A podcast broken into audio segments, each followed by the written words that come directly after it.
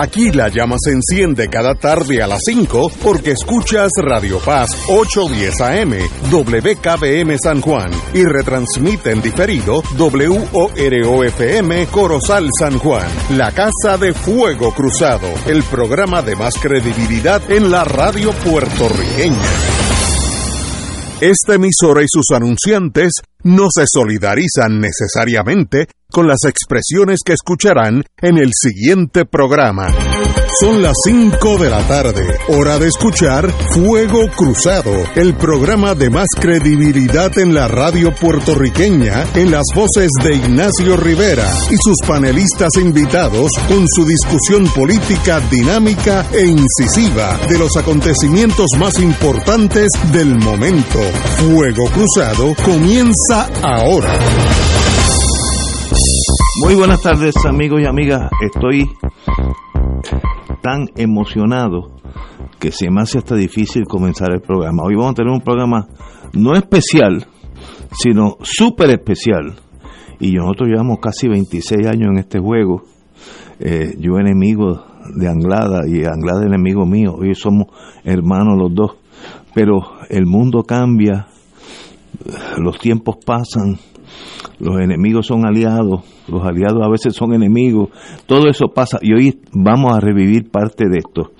Para mí es un privilegio muy personal estar con la doña Marta Rodríguez. Muy buenas tardes, doña Marta. Buenas tardes, señor Ignacio. Qué interés. Eh, Estoy enamorado de ella desde ahora, para empezar, para, para que sea público y no haya nada escondido. Una guerrera de esa guerra eh, de nuestra guerra fría con Estados Unidos, y con Rusia, etcétera, que cobró tantas vidas y ella fue parte integrante de eso. Y como fue, como algo que es sumamente especial y para mí un gran honor, estamos en la presencia de Oscar López Rivera, independentista de toda una vida. Don Oscar, muy buenas tardes. Muy buenas tardes a todos y a todos. Para mí es un privilegio estar ante ustedes dos porque hace 40, 50 años éramos enemigos de verdad, no estamos hablando de cosas chiquitas. Y hoy en día estamos, qué bonito, que como, como cambia la vida, qué bonito que esto pasó. Doña Marta Rodríguez, vamos a hablar de un caso que usted conoce que me ha, fuera del, del aire, nos estuvo relatando que para hacer una novela en Hollywood y tiene que ver con el embajador eh, venezolano Alex Saab Morán. Morán. Empieza esa historia, sin prisa, cójalo suave. ¿Cómo usted entra en ese submundo? Bueno, esto, como le expliqué, esto, yo he estado interesada, ¿verdad?, en, en las luchas anticoloniales y antiimperialistas desde que yo tenía 13 años, tengo montones de años más desde entonces. Y pues por supuesto, esto cuando se da la- el proceso revolucionario en Venezuela, a mí me interesó muchísimo, así, así que he estado pendiente por varios años de lo que pasa en Venezuela.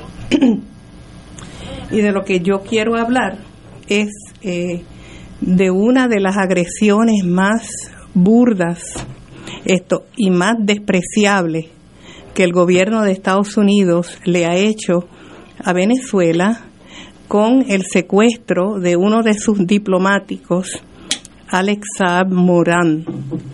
Alex Saab, al momento de su secuestro, el 12 de junio del 2021, perdón, del 2020, se hallaba en ruta a Irán para tratar de lograr un acuerdo de compra de alimentos para Venezuela con ese país. Y la razón por la cual él estaba haciendo eso era porque el bloqueo que los Estados Unidos le hace a Venezuela le impide a otros países venderle alimentos a Venezuela, venderle medicinas, venderle insumos para cualquier equipo médico que se haya roto o para cualquiera medicina que estén tratando de, o sea, de producir, ¿verdad? Y, y, y que no pueden porque no consiguen esos productos. Venezuela, como resultado del, del bloqueo que le han hecho, pues esto ha tenido que a veces mandar a sus ciudadanos a otros países para que le hagan una operación, un cambio de, de riñón, un trasplante de hígado, porque ya no pueden hacer eso en su país como resultado del bloqueo. Y para colmo, cuando tratan de pagar esos tratamientos médicos, no pueden porque cuando van a hacer la, la transacción a través del SWIFT, el sistema de pagos internacionales, Estados Unidos le bloquea la transacción y se le queda con el dinero también. Pues para, para tratar de bregar con eso, mandan a Alex Saab a Irán a ver si por lo menos pueden gestionar la compra de alimentos para un programa que tenía Venezuela conocido como el CLAP, eh, que es un programa de alimentos subsidiados y que iba dirigido a mitigar un poco esto, pues, los problemas del, bloqueo. Cuando él va a Irán, él tiene que detenerse en Cabo Verde para que el avión eh, pudiera reabastecerse de combustible. Y ahí en Cabo Verde lo detienen. Eh, y quiero decir que lo detienen eh, al momento de su detención. No hay una orden eh, de la Interpol mandatando su arresto. No hay siquiera una petición de parte del gobierno de Estados Unidos a Cabo Verde, al gobierno de Cabo Verde, para que lo detuvieran. La orden de la Interpol se produce a él lo arrestan el 12 de junio del 2020 y la orden de la Interpol se produce el día 13 de junio. O sea, no había ningún documento que explicara o mandatara su detención. La, la petición de Estados Unidos al gobierno de Cabo Verde para que lo detuvieran se emite el 29 de junio o sea, que para todos los efectos lo han secuestrado. No es un arresto ilegal, o, legal, como lo dictaminó la Corte de la Comunidad Económica de los estados africanos occidentales. Vieron esa documentación y ellos dictaminaron que ese arresto era ilegal, que, que es más, la ausencia de esos documentos al momento de su detención era suficiente para que el gobierno lo hubiera dejado libre. Inmediatamente tan pronto se enteró de su de su detención. Eh, el gobierno de Cabo Verde es suscriptor o sea se suscribe a los dictámenes de la Corte de Estado eh, de, de, la Comunidad Económica de los Estados Africanos Occidentales, ellos son miembros, así que ellos tienen que acatarse a los dictámenes de esa Corte y ellos no reconocieron ese dictamen. Eh, y tan pronto lo arrestaron, el gobierno, oficiales del gobierno norteamericano procedieron a torturarlo, o sea, le hacían actos de asfixia, lo tenían literalmente en un hueco lleno de excrementos, esto oscuro, le negaban el agua, le, rompieron dientes, eh, tengo entendido que le rompieron dedos, le lo, de, lo, lo privaban del sueño y también desde el momento de su arresto él no ha visto a su familia. Él tiene una esposa, Camila Fabri, eh, Saab, ella tiene tres niños, todos menores de 12 años, y a ellos los declararon personas no gratas. ellos nunca han pisado Cabo Verde y los declaran personas no gratas para que no puedan ir a ver a Alex. Entonces, eh, el Colegio de Abogados de África eh, es bien interesante. Ellos tienen un colegio de abogados, pero es para, para el continente, parece. Entonces, ellos vieron el caso y ellos condenaron esto, la, la decisión del, del, del gobierno de Cabo Verde, porque el, el, el tribunal, el, el Tribunal Apelativo o Supremo de Cabo Verde, eh, lo que le llaman el Tribunal Constitucional de, de Barlovento, dijo que ellos no tenían que reconocer los dictámenes de esa corte, a pesar de que ellos se suscriben a ese tribunal. Y ellos denegaron esto la demanda que hicieron los abogados de, de Alexa, porque a todo esto, déjeme decirle que hubo que, que contratar abogados de distintas partes del mundo, de África, de España, porque el equipo legal que él tenía en Venezuela, a ellos se le negó la entrada a Cabo Verde, como se le negó la entrada a oficiales del gobierno venezolano para, para verlo y, y, constatar esto su condición y, y, y, y su salud, etcétera. Entonces, eh, el, el mismo Comité de Derechos Humanos de la ONU emitió una petición al gobierno de Cabo Verde que dejara de, o sea, que no siguiera con el proceso de extradición de Alex Saab a los Estados Unidos, porque eso fue lo que pidió el gobierno norteamericano. Y entonces ellos, ellos, ellos dijeron, tantos países que condenan por supuestamente no reconocer las peticiones de los comités de derechos humanos de la ONU. Y en este caso ellos dijeron que ellos no tenían, ellos no estaban obligados a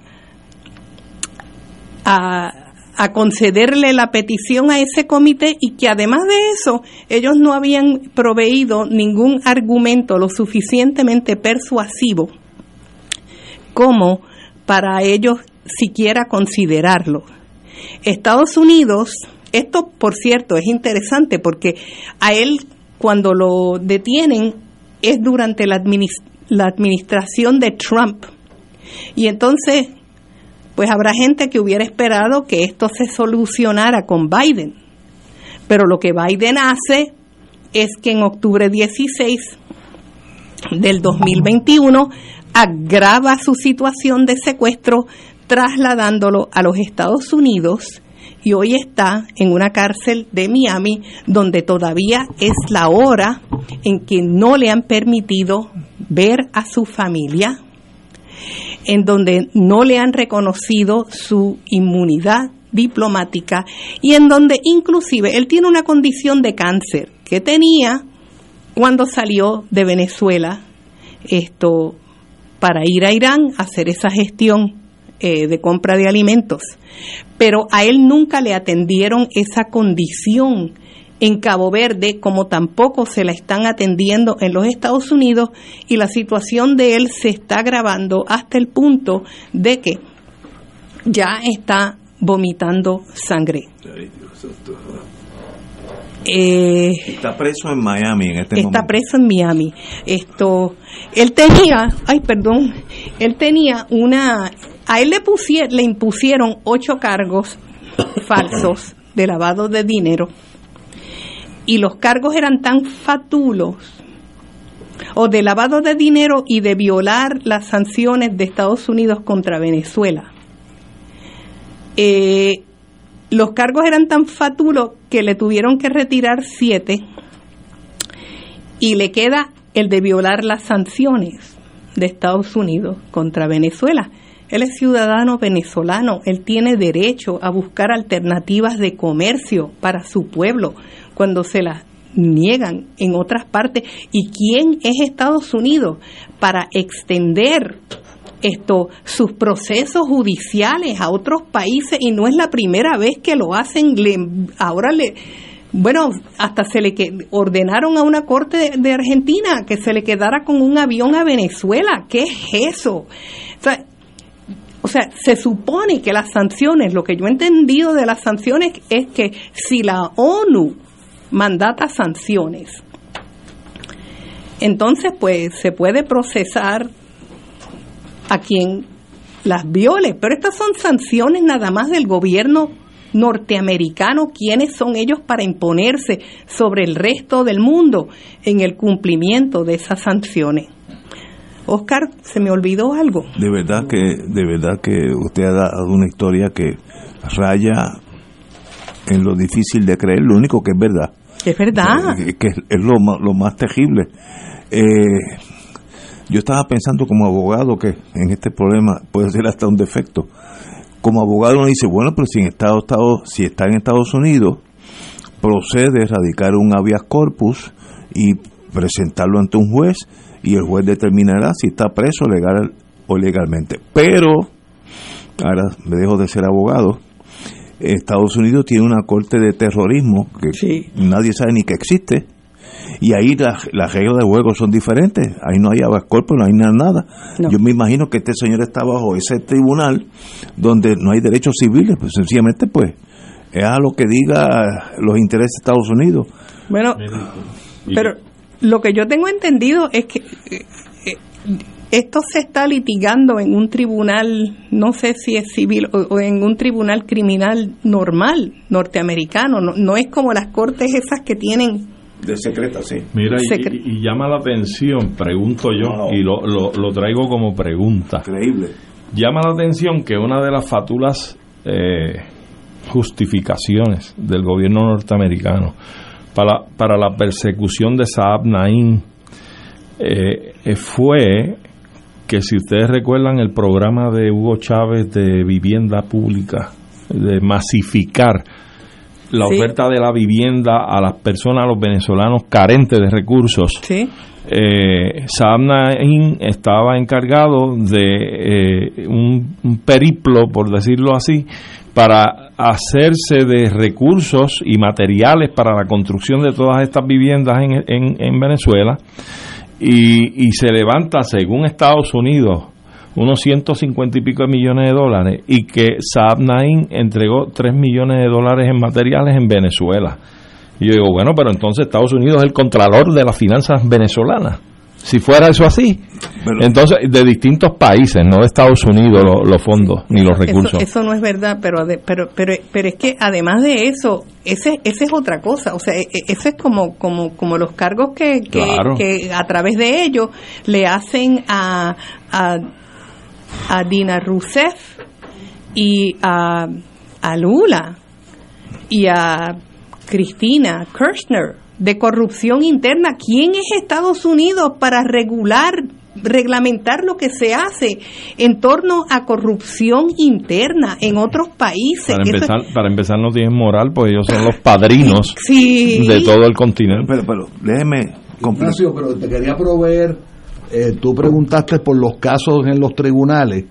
Eh, para aquellos que quieran buscar en el Internet el caso de Alex Saab en el Tribunal Federal de Miami, es el caso criminal 19 raya 20450, eh, donde el juez le denegó el remedio al señor Saab el caso está ante el Tribunal Apela, el onceno circuito en Atlanta. No está en el Tribunal de Terrorismo, está en el Tribunal Bueno, no está en lo que llaman el FISA Court. Sí, sí. Eh, supuestamente está en el Tribunal Federal del, del Southern District of Florida. Eh, ahora mismo hay una apelación pendiente en Atlanta ante el onceno circuito en el caso 23 raya 100066. Eh, eh, y, y lo interesante es que Estados Unidos no reconoce el nombramiento que le hizo el presidente de Venezuela al señor Alex Saab como enviado extraordinario y plenipotenciario de la República Bolivariana de Venezuela y por supuesto el documento principal que está anejado a la, a la solicitud de apelación ante Atlanta son los tratados eh, originalmente eh, aprobados en Ginebra en el 1927. O sea, como sabemos todos, el derecho internacional es un derecho bien conservador y está muy bien estatuido y se aneja en la apelación eh, a lo que está obligado los estados, léase, a reconocer a una persona que está adecuadamente documentada, sea como embajador, sea como, por supuesto, jefe de Estado, o por lo menos como enviado extraordinario. Eso es un título en mayúscula que se practica internacionalmente. Y él tenía sus credenciales consigo. Todos los papeles. en todos los papeles. Déjeme, déjeme complicarle más la ecuación. Como yo vengo del otro lado de la de las trincheras, yo entiendo el sistema. No estoy de acuerdo con él ahora, pero lo entiendo porque lo viví. Hay un caso en 1800 y pico, se llama Kerr, K-E-R-R, versus Illinois. Es un, un caso bien importante para la inteligencia norteamericana. Kerr versus Illinois decide, para no hacer el cuento largo, que los derechos constitucionales, los derechos de que disfrutamos todos los ciudadanos norteamericanos, es dentro del territorio norteamericano. Ellos en ese caso se limita la Constitución americana a las fronteras americanas. Y empieza el caso We the People, nosotros los, los americanos que creamos una nación mejor, etcétera, etcétera. Por tanto, una vez que usted sale, según ese caso, K-E-R-R versus Illinois, aquellos que quieren buscarlo, ahí está un caso que tiene que ver con Perú. Bueno, voy a hacer la historia porque es fascinante. Kerr era un pillo en, un banco en, Illinois, se lleva todos los fondos y escapa con su novia, esposa, lo que fuera, a Lima, Perú. Y Estados Unidos obtiene todos los procesos para la deportación de este señor. Eh, y van en barco, en aquellos años, barco a Callao, que es el puerto de, Perú, y cuando llegan a Callao está el Marshall que va a llevar los papeles a la presidencia peruana para que lo autoricen a llevarse a, a Kerr. Pero ¿quién está esperando a su novia en el muelle? Mira lo que es la vida. ¿Quién está allí en el muelle? Y el policía, porque todos los policías del mundo son iguales. No hay policía que no sea igual ve a Kerr, dice, pero si este es el mío. y yo, lo, entonces, bajó del barco, lo cogió por la oreja, lo subió al barco, fue a Hawái y de Hawái fue a Estados Unidos. Por tanto, no se, no se extraditó legalmente, fue un, un secuestro, kidnapping. ¿Sí? Y el Supremo dice, no, no, eso es irrelevante. Él está aquí y los derechos norteamericanos es entre nosotros. Si hubiera hecho eso entre Mississippi y Alabama, sería un secuestro, pero como es entre Perú y Estados Unidos, eso no existe.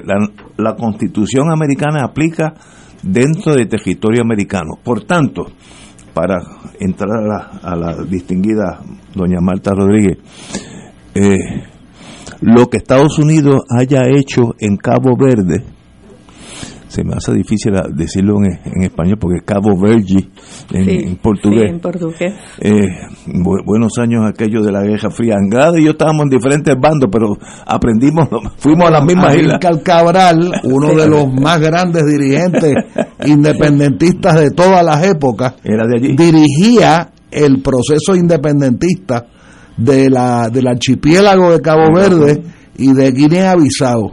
Pero, y murió en el 74. Por tanto, lo que haya hecho Estados Unidos, los agentes secretos en Cabo Verde, no tiene ramificación jurídica en Estados Unidos.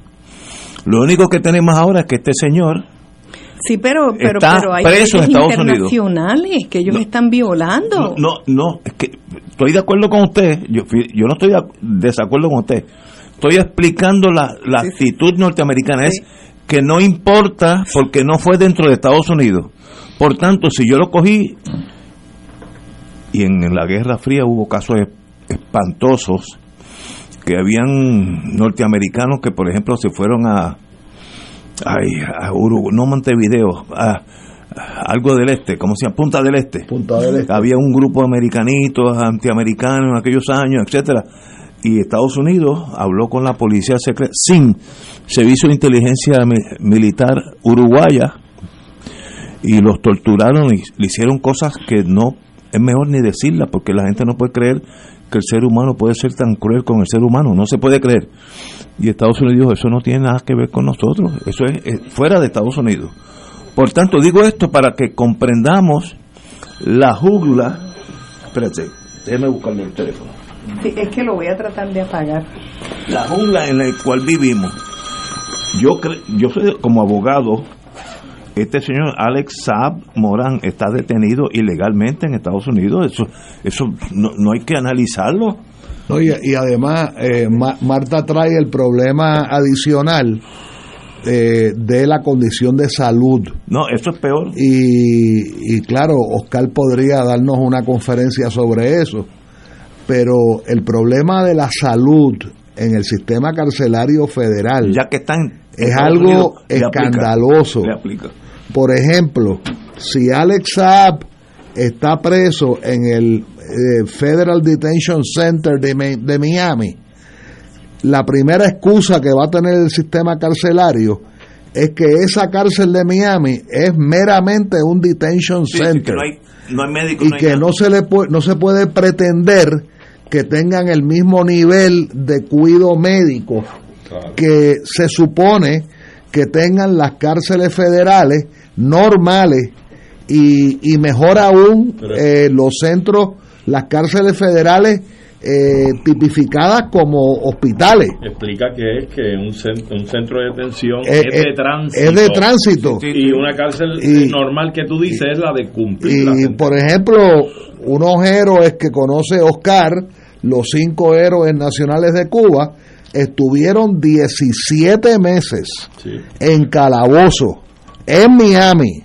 en Miami, este, y solamente el único consuelo, esto te lo tiene que haber contado Fernando, este, Oscar, eh, cualquiera de los muchachos, es que Fidel estaba en una cumbre iberoamericana en Oporto, Portugal, y CNN le pregunta a Fidel, Fidel no suelta mucha prenda, porque eran los primeros días, allá para septiembre del 98, pero al concluir sus palabras, él dice, eh, y cito, dice, Cuba es una madre y una madre nunca abandona a sus hijos.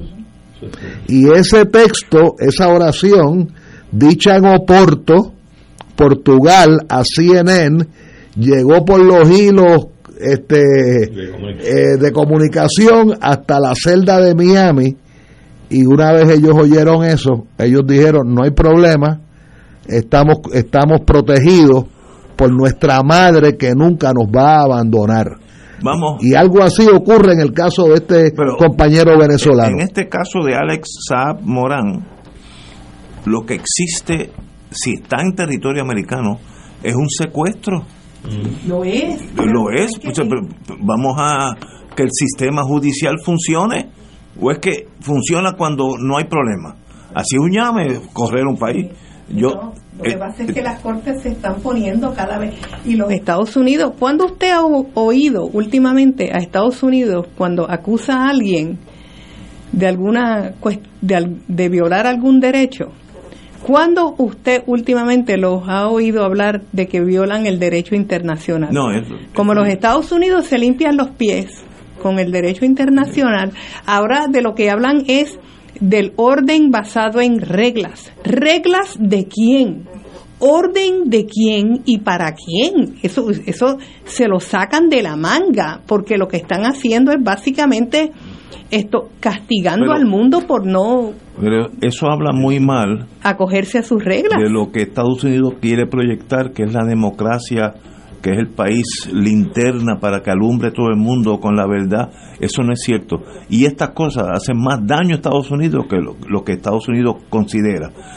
Si este señor es venezolano iba para Cabo Verde para llevar un dinero a Irán allá ellos, depórtelo a Venezuela y se acabó el problema.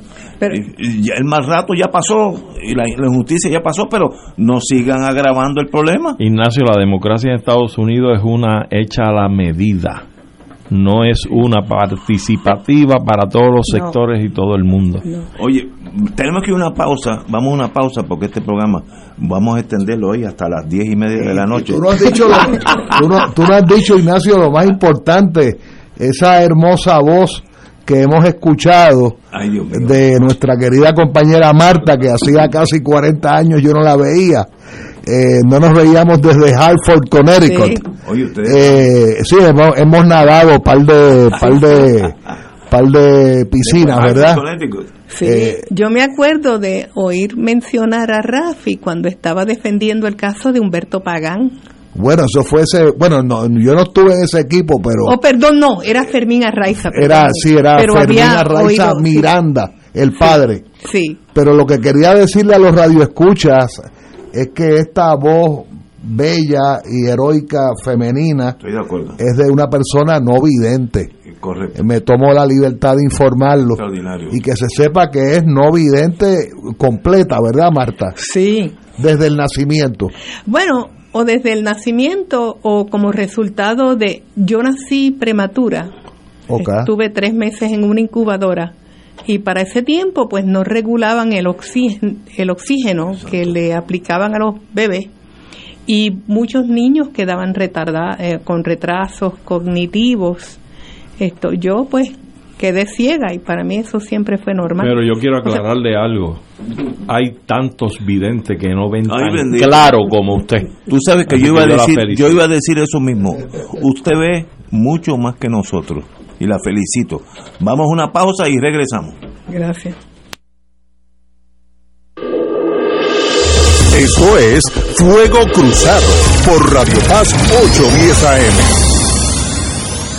Radio Paz 810 AM, en su misión evangelizadora, te invita al viaje Ruta Divina Misericordia, Santuarios Medjugorje y Padre Pío, del 1 al 18 de agosto del 2023. Visitaremos Polonia, Croacia, Italia, Austria, República Checa y Hungría. La ruta incluye entre las ciudades más importantes Varsovia, Cracovia, Guadovice, ciudad natal de San Juan Pablo II, Praga, Viena, Budapest, San Giovanni Rotondo y Roma, con visitas a catedrales, santuarios y museos. En Roma, visita los museos del Vaticano, Coliseo Romano, entre otros lugares importantes. El viaje incluye pasaje vía Iberia, hoteles cuatro estrellas, todos desayunos, algunos almuerzos y cenas, servicio privado de autobús, impuestos y cargos hoteleros. Viaje Radio Paz, Ruta Divina Misericordia, Santuarios Medjugorje y Padre Pío. Información Cultul Travel 787-569-2901 y 787-454-2025. Espacios limitados. Nos reservamos el derecho de admisión. Ciertas restricciones aplican. Cultul Tour Travel, licencia 152AV90. Primera reunión de orientación el sábado 22 de abril a las 11 de la mañana en el Salón Parroquial de la Iglesia Madre Cabrini, calle Encarnación, número 1564, Caparra Heights, San Juan, cerca de la Escuela Gabriela Mistral en la Avenida Central. Fuego Cruzado está contigo en todo Puerto Rico. Cuando tengas una emergencia y quieras que te atiendan rápido, tu alternativa es San Juan Health Center. Tenemos una sala de urgencias con cómodas facilidades y accesible en la esquina de la Avenida de Diego y la marginal Valdoriotti de Castro en el corazón de Santurce. Nuestro horario de servicio es de 7 a.m. a 7 p.m. de lunes a viernes. Contamos todo el tiempo con un staff de médicos y enfermeras altamente capacitados para atenderte. Te brindamos diagnósticos certeros con el servicio más confiable. Llámanos al 787-977-7575 San Juan Health Center, donde más rápido atenderemos tu urgencia de salud. A través de nuestra programación, desde temprano, te unimos al Creador con la Misa de la Aurora. Gracias Radio Paz por llevarnos la palabra de nuestro Señor a diario. Solución a tus problemas. Mi auto tiene un ruido. Voz a tus sentimientos. Yo vivo solo y soy mayor. Y ponemos alegría en tu alma. Gracias por ser la mejor compañía Siempre estoy con Radio Paz. En el mes nacional de la radio, llamamos a tu corazón porque Radio Paz se sostiene con tus donativos. Nuestra emisora católica es un faro de verdad, amor y generosidad. Esperamos tu llamada del 8 al 12 de mayo del 2023. Podrás contribuir a través del ATH móvil de Radio Paz. Contamos con tu generosidad. Tú eres nuestro embajador y respaldo para que este mensaje de fe y esperanza siga en el aire. Esta es Radio Paz 810 y le hablamos a tu corazón.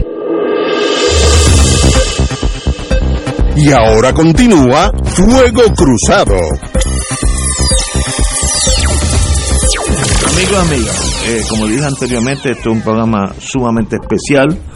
Yo creo que he cambiado un poquito después de oír a doña Marta Rodríguez aquí con nosotros, con esa sonrisa y esa belleza de su alma, hablar de cosas tan serias como la vida, el presente y su pasado. Y tenemos otro amigo aquí, Oscar López Rivera, eh, que está aquí al frente mío, siempre con la sonrisa, con esa tranquilidad. Yo que fui boxeador hace muchos, muchos años, muchos años, sé la gente que le tiene miedo a uno, uno lo mira en los ojos. Y ese señor me mira y no me tiene miedo. uno se da cuenta inmediatamente. El, que es boxeador sabe, siempre mira a los ojos del contrincante y ahí uno ve lo que es la vida. Y este señor me mira con esa tranquilidad.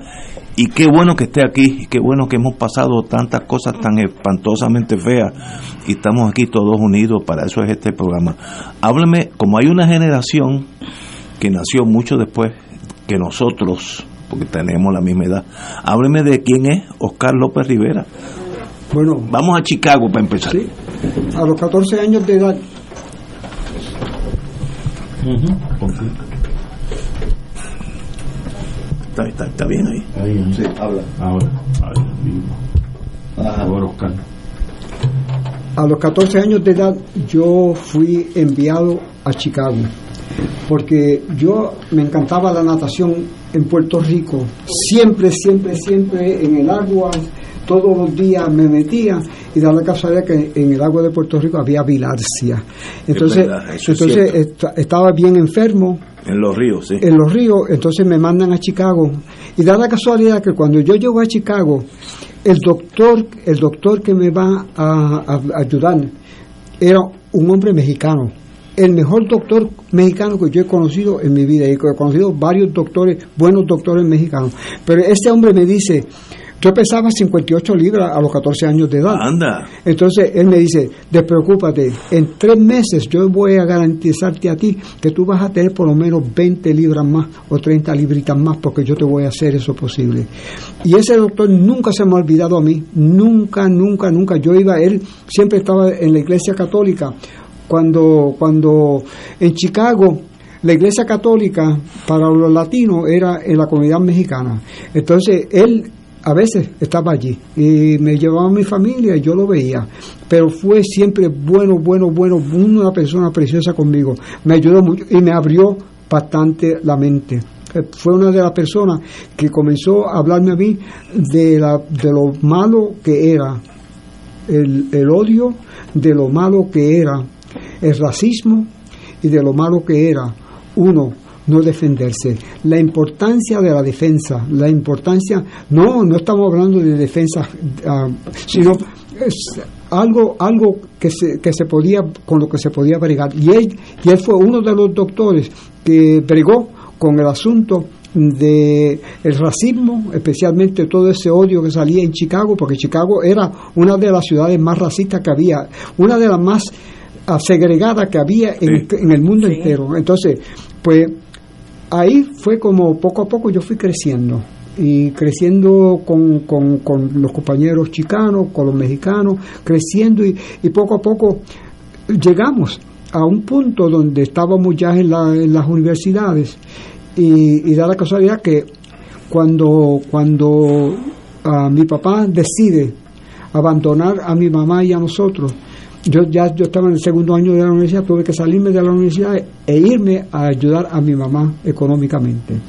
Y da la casualidad que en esos mismos momentos me llega la carta a mí diciéndome que si yo no me reportaba en el centro de inducción en la fecha indicada, en tal fecha yo iba a enfrentar cinco años de cárcel en prisión federal. Explica lo que es el induction, lo que era el induction. Bueno, este lo, lo, que, lo que es una invitación a unirte al ejército.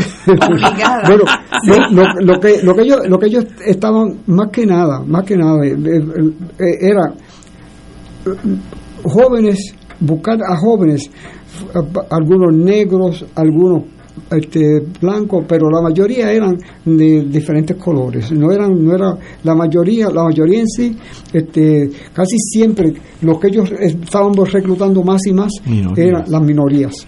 Entonces, bueno, la, la cuando cuando cuando yo entro a, Vietnam cuando yo llego a Vietnam yo no creía yo no creía que yo iba a salir con vida en qué año estamos hablando yo, yo, yo llego el, en 1966 ya estaba calentando sí sí sí, eh, bueno yo entro entro y en el 66 67 67 cuando yo ya salgo. Este pero eh, Vietnam para mí para mí ah, me abrió los ojos de los vietnamitas. Yo me siento profundamente agradecido del pueblo vietnamita.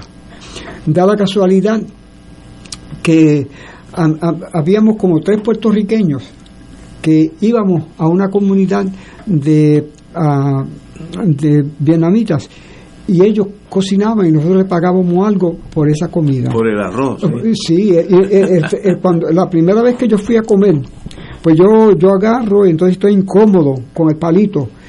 Y el, y el, y el, el, papá de toda esa familia viene y me dice, me hace así y me dice, me trae el, el, el la, la, la, la, boca. Sí, y entonces me dice, me dice, haz así y oye, aprendí enseguida a comer con, con el palito, papá, papá, como el Aproximando el recipiente de la comida a la boca. A la boca.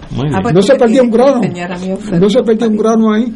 Pero digo esto, ese, ese grupito de puertorriqueños que íbamos, íbamos todos a, a esa aldea, éramos como cuatro que íbamos algunas veces, nunca pasaron de cuatro, pero algunos de ellos, pues, uno de ellos ah, fue balaseado, no murió, vino cuando vino a Puerto Rico estaba en malas condiciones, este, perdió, perdió la mente cuando, cuando ya yo cuando llegué a, a, Puerto Rico, que quise verlo, la mamá me dijo, mira, está sentado en, en, en, en un sillón y no te va a querer hablar. Ella me llevó por la cocina, me dijo, no te va a querer hablar, pero míralo, míralo, no le tiene que decir nada.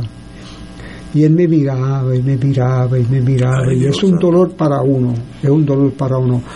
Entre las muchas cosas de, de, Vietnam, eh, es la, la, cuestión de, de tanta de tantas muertes y tanto tanto odio y tanta porque en, lo, lo, que pasa lo que pasa con, con, Estados Unidos es que Estados Unidos cuando se tira para el norte son 300 mil este, este, son 3 millones de, de soldados de vietnamitas que matan. Entonces cuando uno mira todo y entonces yo siempre lo que miro es la, la cuestión de Dien Bien Phu cuando los vietnamitas bajan y vienen, vienen a atacar a los franceses, porque los franceses eran tan arrogantes y tan, igualitos, igualito, igualito. Entonces, cuando uno hablaba con un vietnamita que podía, hablar un poquito de inglés, eh, él nos, nos, contaba cómo ellos lo hacían, la, la lucha. Nosotros le preguntamos cómo ellos, cómo ellos, porque bajar del norte al sur con esa es un equipo pesado. Y hay, hay un documental preciosísimo preciosísimo que yo se lo recomiendo a, cualquiera. sí, sí por eso por eso. ¿y cuál es el documental? El, el, documental de los de los de los de los vietnamitas en, nunca nunca ese, ese es una de las cosas que yo tengo que sentarme a, a regresar a leer porque he perdido bastante, bastante de lo que ah, saqué de los vietnamitas. Dien bien, bien fu. Bien, bien. Ahí donde Diem con N, Dien bien, con M, fu. PHU. Sí. Allí, allí los franceses averiguaron que los vietnamitas eran bien duros. Ah. Sí, sí. 1954. ¿Y cuando usted toma emocionalmente la decisión del independentismo. Regresa a Estados Unidos. Bueno, ya cuando yo regreso a, a, cuando llego a Chicago, este ya yo tenía la mente que yo iba a, regresar a Puerto Rico como un independentista. yo, yo, definitivamente, inmediatamente, eh, para, que, para hacer esto más claro, cuando, cuando yo llego a Chicago, la comunidad puertorriqueña era la más marginada, la más abusada. La, eh, ahí estaban, estaban esas casas que alquilaban a los puertorriqueños estaban llenas de ratones, llenas de cucarachas, llenas y, y también en el invierno eran, eran pero bien bien frías porque casi esas casas todas estaban mal, mal construidas. Entonces, pues yo comienzo dije, bueno, pues yo voy a empezar a organizar a nivel comunitario. Y me metí a la primera comunidad y voy tocando puertas. Yo no sé quién está detrás de esa puerta. Y le digo a la persona, este, si era hombre, le digo, mire, yo estoy ah, dando vueltas por aquí porque me gustaría saber cómo usted ve esta comunidad. Y entonces le preguntaba si tenían niños, si tenían niños en la escuela, como como en una hora, hora y media, ya yo había terminado una conversación con este señor o esta señora.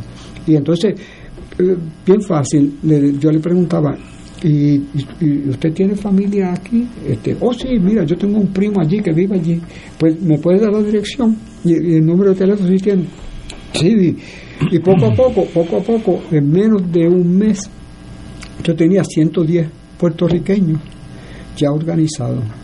Este, fuimos, yo fui, el, yo conocí al principal de la escuela y fui y le dije, mira, la comunidad puertorriqueña está buscando un espacio para, para, ayudar, pues, para ayudarse y de entrar aquí y tener pues los estudiantes a su alcance y que también pues los maestros estén ahí y ver lo que ellos están haciendo. El principal me dice, bueno, yo no puedo hacerlo porque eso me cuesta dinero a mí. Entonces, yo sabía que en esa escuela el comedor, el, almuerzo comenzaba a las, 10 de la mañana y ese eso estaba lleno hasta las 2 de la tarde. Entonces, pues yo le digo, pues, ¿podemos usar el comedor después de las 2 de la tarde? Y me dijo, sí. Entonces ya habíamos hablado de buscar tres superintendentes. Y pues el día el día que yo traigo la, yo no le dije a él la cantidad de personas yo voy a traer un grupito. Fueron 125 mujeres las que fueron conmigo no hombres porque era hora de como al mediodía. Y ese ese ese profesor ese maestro cuando las vio se disculpó le pidió perdón dijo yo voy a estar aquí voy a ayudar en esta escuela yo voy a hacer todo lo posible que esta escuela cambie entonces, pues buscamos una manera de invitar a tres superintendentes con, el, con este con el que era el, de la escuela. Entonces él viene y eh, se hacen tres cartas y se envían para en dos semanas, para que en dos semanas ellos estuvieran ahí en la escuela, eh, los tres superintendentes. Y da la casualidad, a mí nunca se me olvida esa noche, eran como las siete de la noche cuando ellos llegaron. Y esa escuela estaba repleta, repleta de gente de la comunidad. Pero, Perdona, esas madres era para que estudiaran. Eh, bueno, eh, bien interesante, bien interesante. Buena, buena pregunta. Mira, este, algunas de ellas estaban estudiando, algunas de ellas ya habían comenzado a hacer un esfuerzo buscando escuelas que estuviesen cerca de la comunidad, pues ellas llevaban a los hijos, entonces, pues, pero eh, era un grupito bien limitado, ese era un grupito, yo diría como 10, 12 mujeres que, que estaban dispuestas a articular el, el, issue de, de, los sufrimientos que estaban ellos este, pasando. Entonces, fue algo bien, bien, bien, las mujeres puertorriqueñas ahí empiezan a jugar un papel. Pero el día, de, el día que se invitan a, los tres superintendentes, la señora que va a hablar es una señora de 55 años de edad, nunca se me olvida.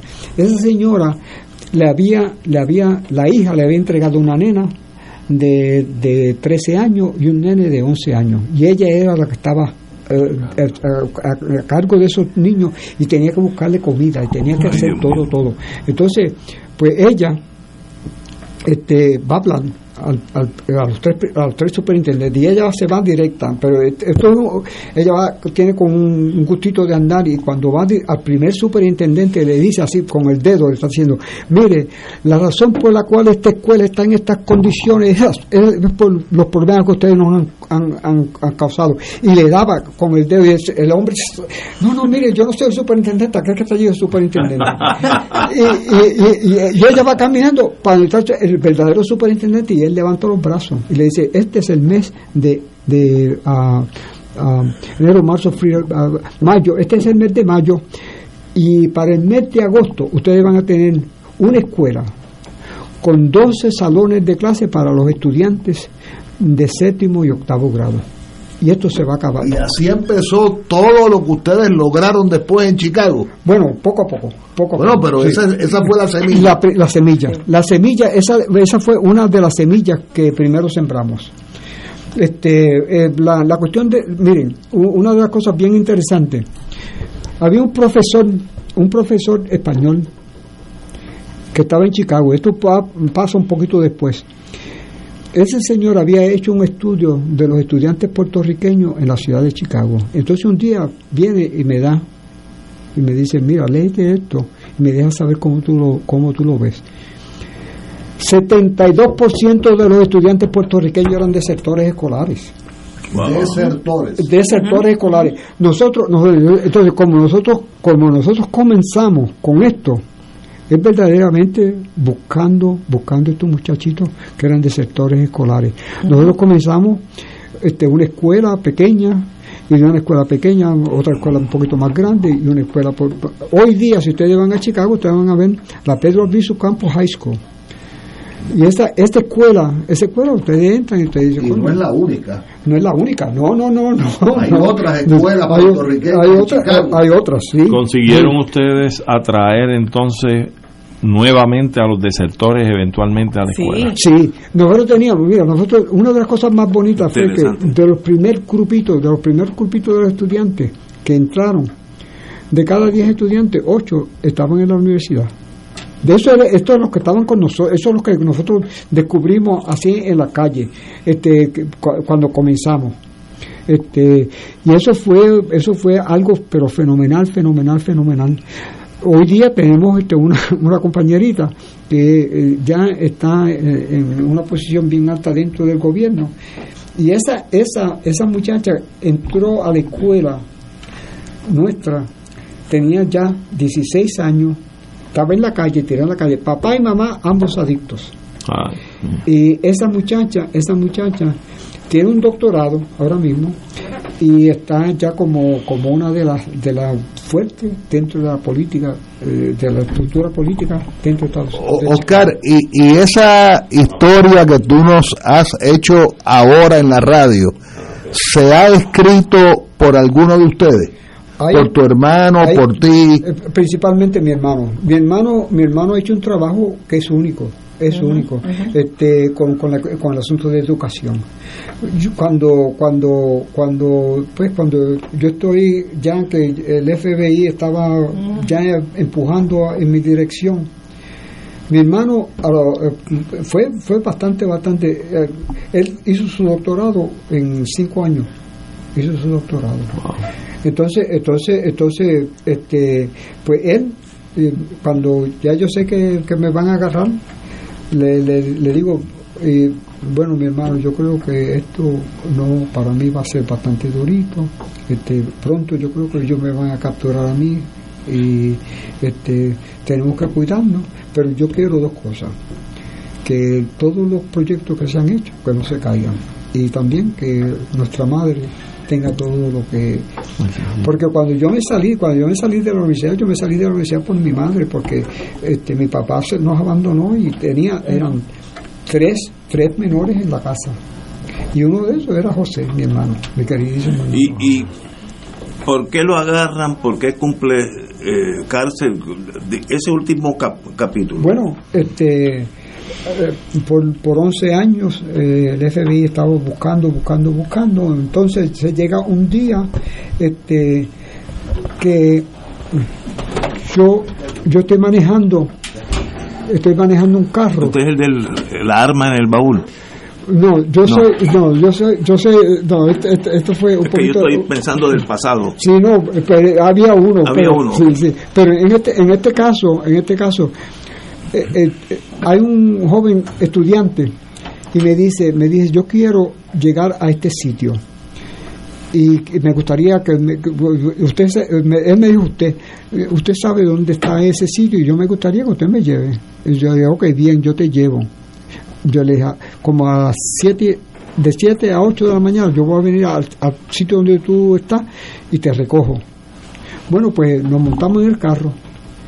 Yo había manejado la noche anterior desde, desde ah, casi, casi con la frontera de, ah, Ah. de Canadá a Chicago y llegué reventado. Entonces, cuando por la mañana, pues yo voy, pero cansado, cansado, cansado. Me llevo el vehículo equivocado, porque yo eh, me, me llevé un vehículo, el vehículo que yo me llevé era un vehículo que yo no usaba. Mm. Entonces, pero me voy a buscar al muchacho con ese vehículo. Entonces, vamos, vamos, y de momento yo me desvío. Y le digo, mira, mira, tengo que, regresar, voy a hacer una vuelta aquí y para meternos en el expreso de nuevo. Y no hago más que dar, en- entro a- al sitio, eh, había una escuela y pues, yo veo eh, el, el muchacho que anda conmigo es un puertorriqueño que pero bien bien bien trigueño bien bien trigueño entonces pues cuando cuando pa- pasamos estaba un policía ahí y el policía se nos vino detrás. Pero la, la callecita esa era un- lo que llaman un cul-de-sac que son esas Sí, callecitas sin que- salida. sin salida. Pues entonces pues yo voy guiando como, como sea y el, el, el- el policía se vino detrás de mí y ya- llegando a- solamente a la misma entrada él, él me dice bueno para el carro y este que, que- entonces yo paré el carro y él El, viene el- que iba contigo. no, el muchacho, el muchacho que iba conmigo está sentado, el, el, cho- el chofer que iba, el que estaba, el que estaba, el, el policía. Entonces, pues él, él viene y me dice, yo ya he tenido todos los papeles, le doy todos los papeles. Entonces me dice, pero esto es un papel de, de- no, no, no es de Chicago. Y yo, bueno, pues ahí es donde yo vivo. Entonces, entonces este, me dice, ¿y, y qué, qué es lo, qué es lo que estás- usted- ustedes estaban haciendo? Bueno, yo lo estaba llevando a él para el sitio donde él trabaja. Y él, mirando al muchacho y mirándome a mí, entonces me dice, me dice, este, bueno, pues eh, yo voy a seguir, pero le dice al muchacho, vente, que yo quiero hablar contigo. Y saca al muchacho por el, por el otro, por, el- por, la- por la otra puerta. Y él, le pregunta al muchacho, ¿y qué es lo que ustedes hacían? Y digo, bueno, pues ya López te dijo lo que lo que nosotros estamos haciendo. Estábamos, él, él, él me estaba llevando a un sitio donde yo trabajo también. Entonces, pues viene y le dice al muchacho, ¿y esos dos alambrecitos rojos que están colgando ahí? El muchacho dice, este caso no es mío, yo no sé. Entonces le dice al muchacho, lo mira, y hay un backpack. Entonces él agarra el backpack, mochila. Una una mochila. y la abre, y ahí estaba una pistola mía. Entonces yo pues, le digo, le digo, mira, eso es mío, eso es mío, ese- este muchacho no tiene que ver nada con esto, esto es mío. Y de ahí, pues, de, de ahí es, es que comienza todo. sí. Y, y por eso, ¿a cuánto lo sentencian? Bueno, ellos, ellos me, la sentencia fue de total, total, ellos empezaron con 70 años. Pero esto es una aportación de armas ilegales. Eso son seis meses en Sí, Estados Unidos. exacto, exacto. Y también, y también lo interesante de todo esto es que él, él no podía, él no podía este, registrar el carro. Claro. O sea, él lo registró. él Ah, sí, sí, sí. él no un registro, sí, un sí, registro ilegal. Ilegal. Porque no tenía Hoy fundados. Exacto. Pero, pero ustedes no se defendieron, tengo entendido. Mm, Bueno, bueno, la, la posición nuestra fue bien clara. Eh, no- nosotros no íbamos a, a, a, a- pues, a- acatarnos de las leyes del gobierno de Estados Unidos. Nosotros hicimos la posición nuestra bien clara. Nosotros somos puertorriqueños, nosotros estamos luchando. Este, y, y- pero da la, da la casualidad, da la casualidad que en, en todo en todo esto por mucho por mucho que trataron eh, yo preso ellos trataron pero de diferentes formas de, de tumbarme y no pudieron lo digo no lo digo con orgullo sino lo Cuando digo dice tumbarlo es que cambie de parecer. ellos ellos querían lo que ellos querían eh, lo primero lo primero que, eh, que ellos hicieron conmigo yo llego a la primera penitenciaría que era de Leavenworth donde estaban los cinco Esa es máxima seguridad. entonces Mm. cuando yo llego El Leavenworth. Kansas, sí. Pero Cuando- dura la prisión. cuando yo llego, había un montón de policías esperando, entonces ellos nunca, nunca me dejaron caminar, ellos me cargaron. pasan por el primer portón y me ponen en el piso. Y del piso me llevan al, sótano. Y en el sótano lo primero que te van a hacer es pedir que te desnude. Entonces me desnudo. Un, un policía atrás y uno al frente. Este me daba aquí, el otro me daba aquí. Da la casualidad que el, el piloto, que fue el que, me, el que nos llevó, me llevó a, Kansas, él tenía los espejuelos míos en la mano y él tenía este, algunos documentos. Entonces él viene, estos dos están haciendo esto, él viene y los mira. Entonces ellos se echan para atrás. Me dice López, mira, los espejuelos tuyos están aquí, allá están todos, todos tus materiales están en, la mesa. Y bueno, te deseo, te deseo suerte.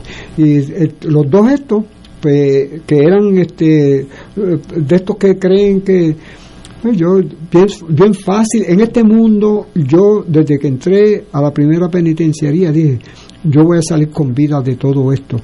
Yo voy, yo voy a hacer este, lo que lo que comencé, le, daré continuidad. Y, ellos trataron, ellos trataron, el hombre, el, tres meses después, el que estaba a cargo de esa penitenciaría, de esa penitenciaría de, de, él viene y me dice, me dice, me dice López, este, no, el primer día, el primer día él da y pasa por el lado mío y me dice, ah, lo único que yo espero es que tú mueras en la prisión y se fue. Pues tres meses después, ya cuando la cosa enfría un poquito, yo voy donde él. Le digo, mire, con el permiso, quiero hacerle una pregunta a usted. Este, ¿cómo, cómo usted sabe que, que usted puede eliminarme a mí? Porque le digo, le, digo, porque afuera nosotros nos movemos bastante bien. Podemos llegar a usted si nosotros queremos. Y nunca, nunca, nunca usted va a darse cuenta y definitivamente usted puede perder todo lo que tiene y perder su vida.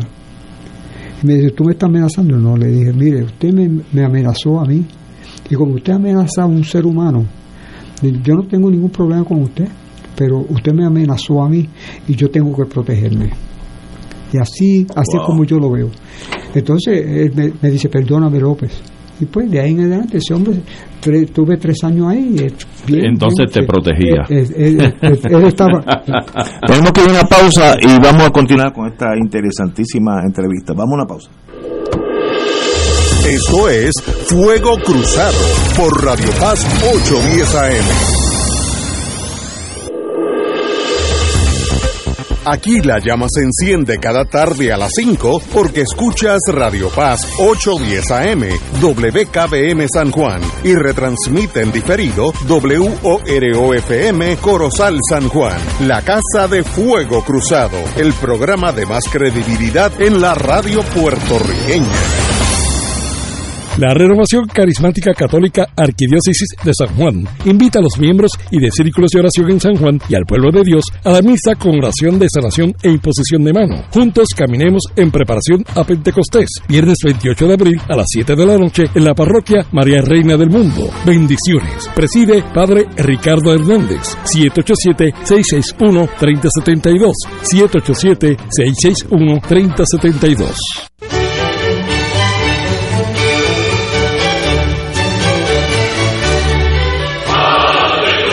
Reina del cielo, alégrate, aleluya. Porque el que mereciste llevar en tu seno, resucitó como lo había dicho, aleluya. Ruega por nosotros a Dios. Gózate y alégrate, Virgen María, aleluya. Porque ha resucitado Dios verdaderamente. Oremos. Oh Dios, que por la resurrección de tu Hijo, nuestro Señor Jesucristo, has llenado el mundo de alegría. Concédenos, por intercesión de su Madre, la Virgen María, llegar a alcanzar los gozos eternos por Jesucristo nuestro Señor. Gloria al Padre, al Hijo y al Espíritu Santo, como era en un principio, ahora y siempre, por los siglos de los siglos. Amén.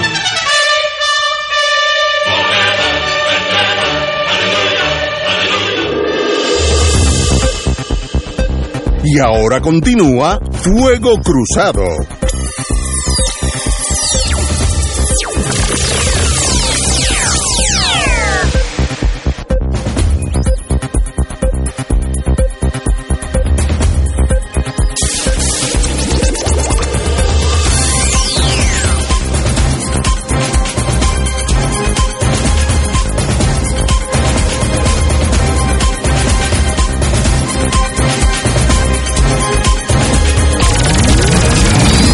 Regresamos con don Oscar López Rivera, también en la compañía de la dama Marta Rodríguez, obviamente independentista de toda una vida, sacrificado por sus ideales, lo cual tiene nuestra más profunda admiración.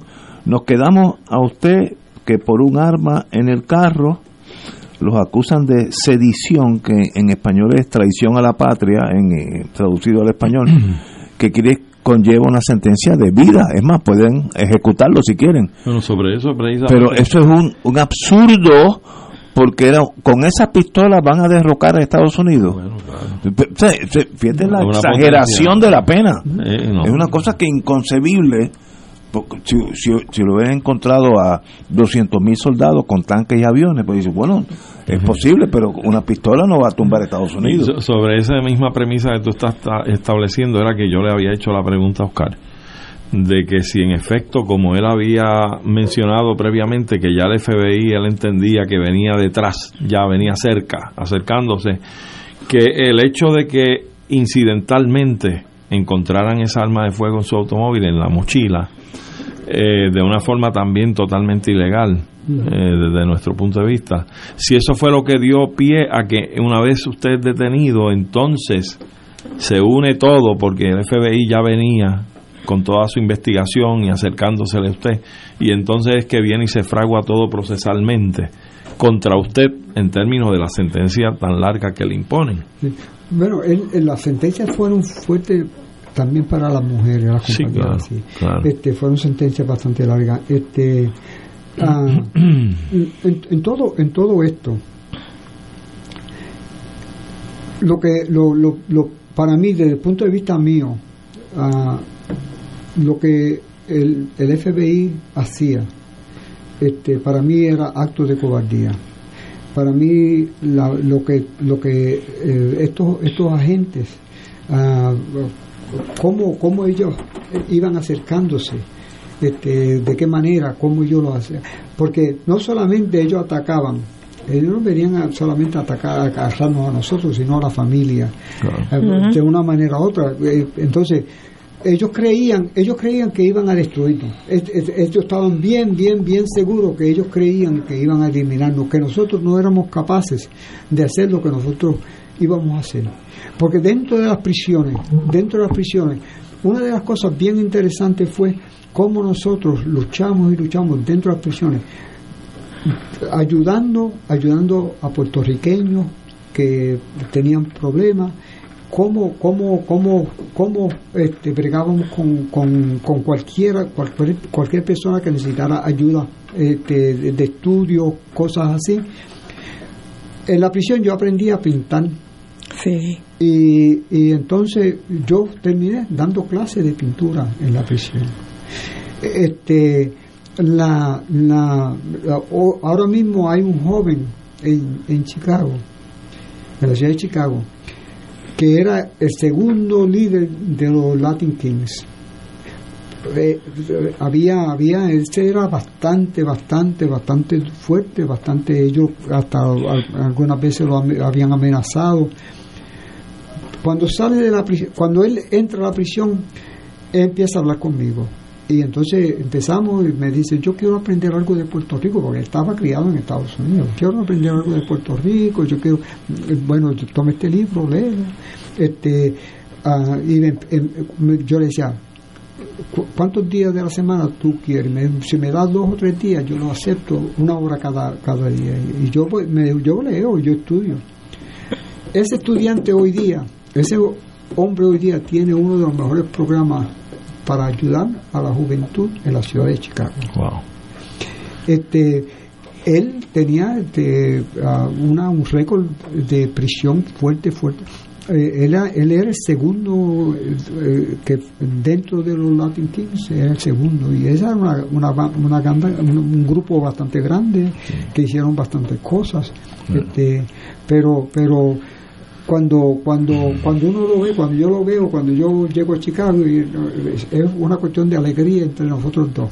Y así así fue con varios con varios, no solamente puertorriqueños, sino africanoamericanos, este y, ganándonos, ganándonos y, ayudando ayudando mucho Ah, bueno, eh, también una de las cosas más tristes en las prisiones son los nativos americanos, porque ocho, ocho meses antes de yo salir de la prisión, eh, a ellos los tenían en un cuarto, los tenían a todos encerrados. Entonces los sacaban así por, por un ratito. Pues u- u- uno de ellos sube donde, donde vivo yo, porque él siempre venía a, a decirme algo, si había algo que estaba pasando. Entonces me dice, Oscar, Oscar, Oscar, Oscar. Y yo, eh, entonces, ¿qué está pasando? Y me dice, fulano se acaba de arrancar un ojo. Y yo, yo a- ahí mismo se le cae el corazón a uno, ¿sabes? Sí. Porque uno sabe el dolor y, y- entonces eso fue el, el, el ocho meses antes de yo salir, cuatro meses, no, tres meses y medio antes de yo salir, otro muchacho, este jovencito, yo creo que tenía 26 años, este nativo americano, y, él- y a, a ese, él venía algunas veces con sus papelitos para que yo le escribiera, le, le- le- le corrigiera algunos de los errores en la, en los, en los, en la- en los- en los pinturas o la, eh, lo que él hacía. Correcto. Pero ese día yo lo veo y viene, pero con la cabeza baja, que nunca yo lo veía así, y me dice, Oscar, ese muchacho se, aca- se acababa de, de cortar un testículo. Ay, Dios. Entonces, entonces él lo tiene así, eh, me dio una, o sea, es una cuestión que, que le rompe a uno, y uno dice contra, por- porque no eran malos, esos muchachos no eran malos. Wow. Bueno, para nosotros es un privilegio tenerlos a ustedes. Eh, de verdad que no, no, no sé cómo dirigirme a ustedes, excepto que los admiro. Tuvieron, pagaron un precio altísimo por sus ideales. Los veo aquí, tienen ese amor y ese cariño y esa belleza de vida que los hace a, ustedes hasta más importante entonces. Eh, y espero que, los puertorriqueños aprendan de ustedes la valía de sus ideales. Así que mi más profunda admiración a ustedes dos. Yo quisiera expresar lo siguiente. Como puertorriqueño e independentista, mi agradecimiento por la vida de ambos, de Marta y de Oscar. Gracias. La contribución de ustedes ha sido extraordinaria al país y a las futuras generaciones. Así es que los exhorto a que incólumemente continúen siendo quienes son y han sido. Así es que necesitamos muchas Martas y muchos Óscares en Puerto Rico. Pero por el testimonio de ustedes, evidentemente son sembradores de semilla buena que germina, que da frutos. Así es que una vez más, muchas gracias. Muchas, Muchísimas gracias a ustedes Yo- por atendernos. No, para mí es un privilegio, doña Marta. Y yo juzgo los programas por la gente que me está se está comunicando conmigo. Hoy ha sido un programa muy especial, lo que quiere decir que a la, a la hora de la hora los puertorriqueños somos todos puertorriqueños.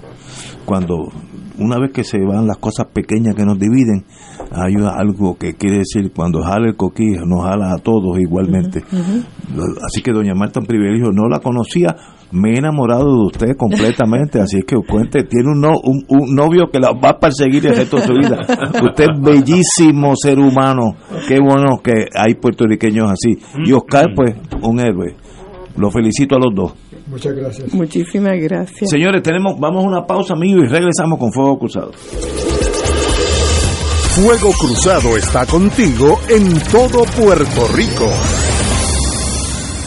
Celebra los 15 años de Solo Boleros y viaja a Cuba con esta servidora Judith Felicier para disfrutar y participar del Festival de Boleros de Oro y mucho más del 13 al 24 de junio. El viaje incluye traslados aéreos, visado, alojamiento en los mejores hoteles señalados o similares, todos los desayunos, almuerzos y cenas, guía durante todo el recorrido, participación en Festival de Boleros y todas las propinas. La estadía en La Habana será en el emblemático Hotel Nacional de Cuba. Transitaremos por el malecón con un recorrido en carros antiguos por la ciudad. En el poblado de Santa Isabel de las Lajas, tierra del famoso sonero Benny Moré, recorreremos su casa natal continuando hasta la ciudad de Cienfuegos. Al llegar a Santiago de Cuba visitaremos la Basílica Santuario Nacional de Nuestra Señora de la Caridad del Cobre, patrona de Cuba. De camino a la ciudad de Santa Clara habrá una visita a las ciudades de Ciego de Ávila y Santi Espíritus hasta llegar a Varadero. Celebremos los 15 años de Solo Boleros en el Festival de Boleros de Oro en Cuba. Para todos los detalles del viaje y costos, comunícate a la agencia de viajes Pasaje Cultural al 787-963-1116.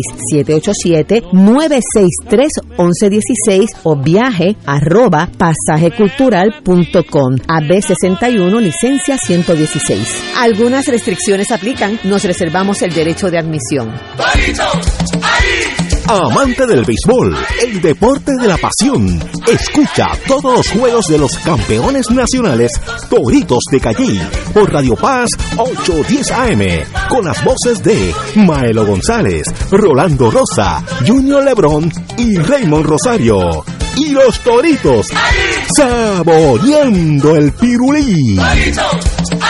A través de nuestra programación, desde temprano, te unimos al Creador con la Misa de la Aurora. Gracias Radio Paz por llevarnos la palabra de nuestro Señor a diario. Solución a tus problemas. Mi auto tiene un ruido. Voz a tus sentimientos.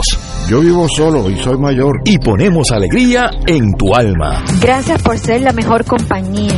Siempre estoy con Radio Paz. En el mes nacional de la radio, llamamos a tu corazón porque Radio Paz se sostiene con tus donativos. Nuestra emisora católica es un faro de verdad, amor y generosidad. Esperamos tu llamada del 8 al 12 de mayo del 2023. Podrás contribuir a través del ATH móvil de Radio Paz. Contamos con tu generosidad. Tú eres nuestro embajador y respaldo para que este mensaje de fe y esperanza siga en el aire. Esta es Radio Paz 810 y le hablamos a tu corazón. Todos los jueves Radio Paz y la Administración del Seguro Social te ofrecen un espacio informativo para orientarte y aclarar todas tus dudas sobre los derechos, requisitos y obligaciones para poder disfrutar de sus beneficios. Plantea tus preguntas por el 787-349-82 y conoce antes que nadie los detalles concernientes a cambios y nuevas regulaciones escuchando todo sobre seguro social con Víctor Rodríguez los jueves a las 11 de la mañana por Radio Paz 810 AM. 2.6 millones de autos en Puerto Rico. Algunos de ellos con desperfectos. Autocontrol. Tu carro. Tu mundo. Tu mundo. Tu mundo. Ahora, de 12 del mediodía a 3 de la tarde. Por Radio Paz 810 AM y Radio Paz 810.com. De todo un poco, con Manolo Almeida, el más ameno en tus mañanas por Radio Paz 810 AM, de martes a viernes a las 9 de la mañana. Notas positivas, salud, ambiente, negocios y entretenimiento. De todo un poco, martes a viernes por Radio Paz. ¡Estamos vivos! Miércoles de Infoempresas a las 4 de la tarde. Con entrevistas e información con nuestros emprendedores y empresarios. No te lo puedes perder. Miércoles a las 4 de la tarde. Por aquí, por Radio Paz 810 AM y Radio Paz 810.com. Los espero. A mí me gusta mi pueblo. A mí me gusta mi gente. A mí me gusta mi pueblo. A mí me gusta mi gente. Y ahora continúa Fuego Cruzado.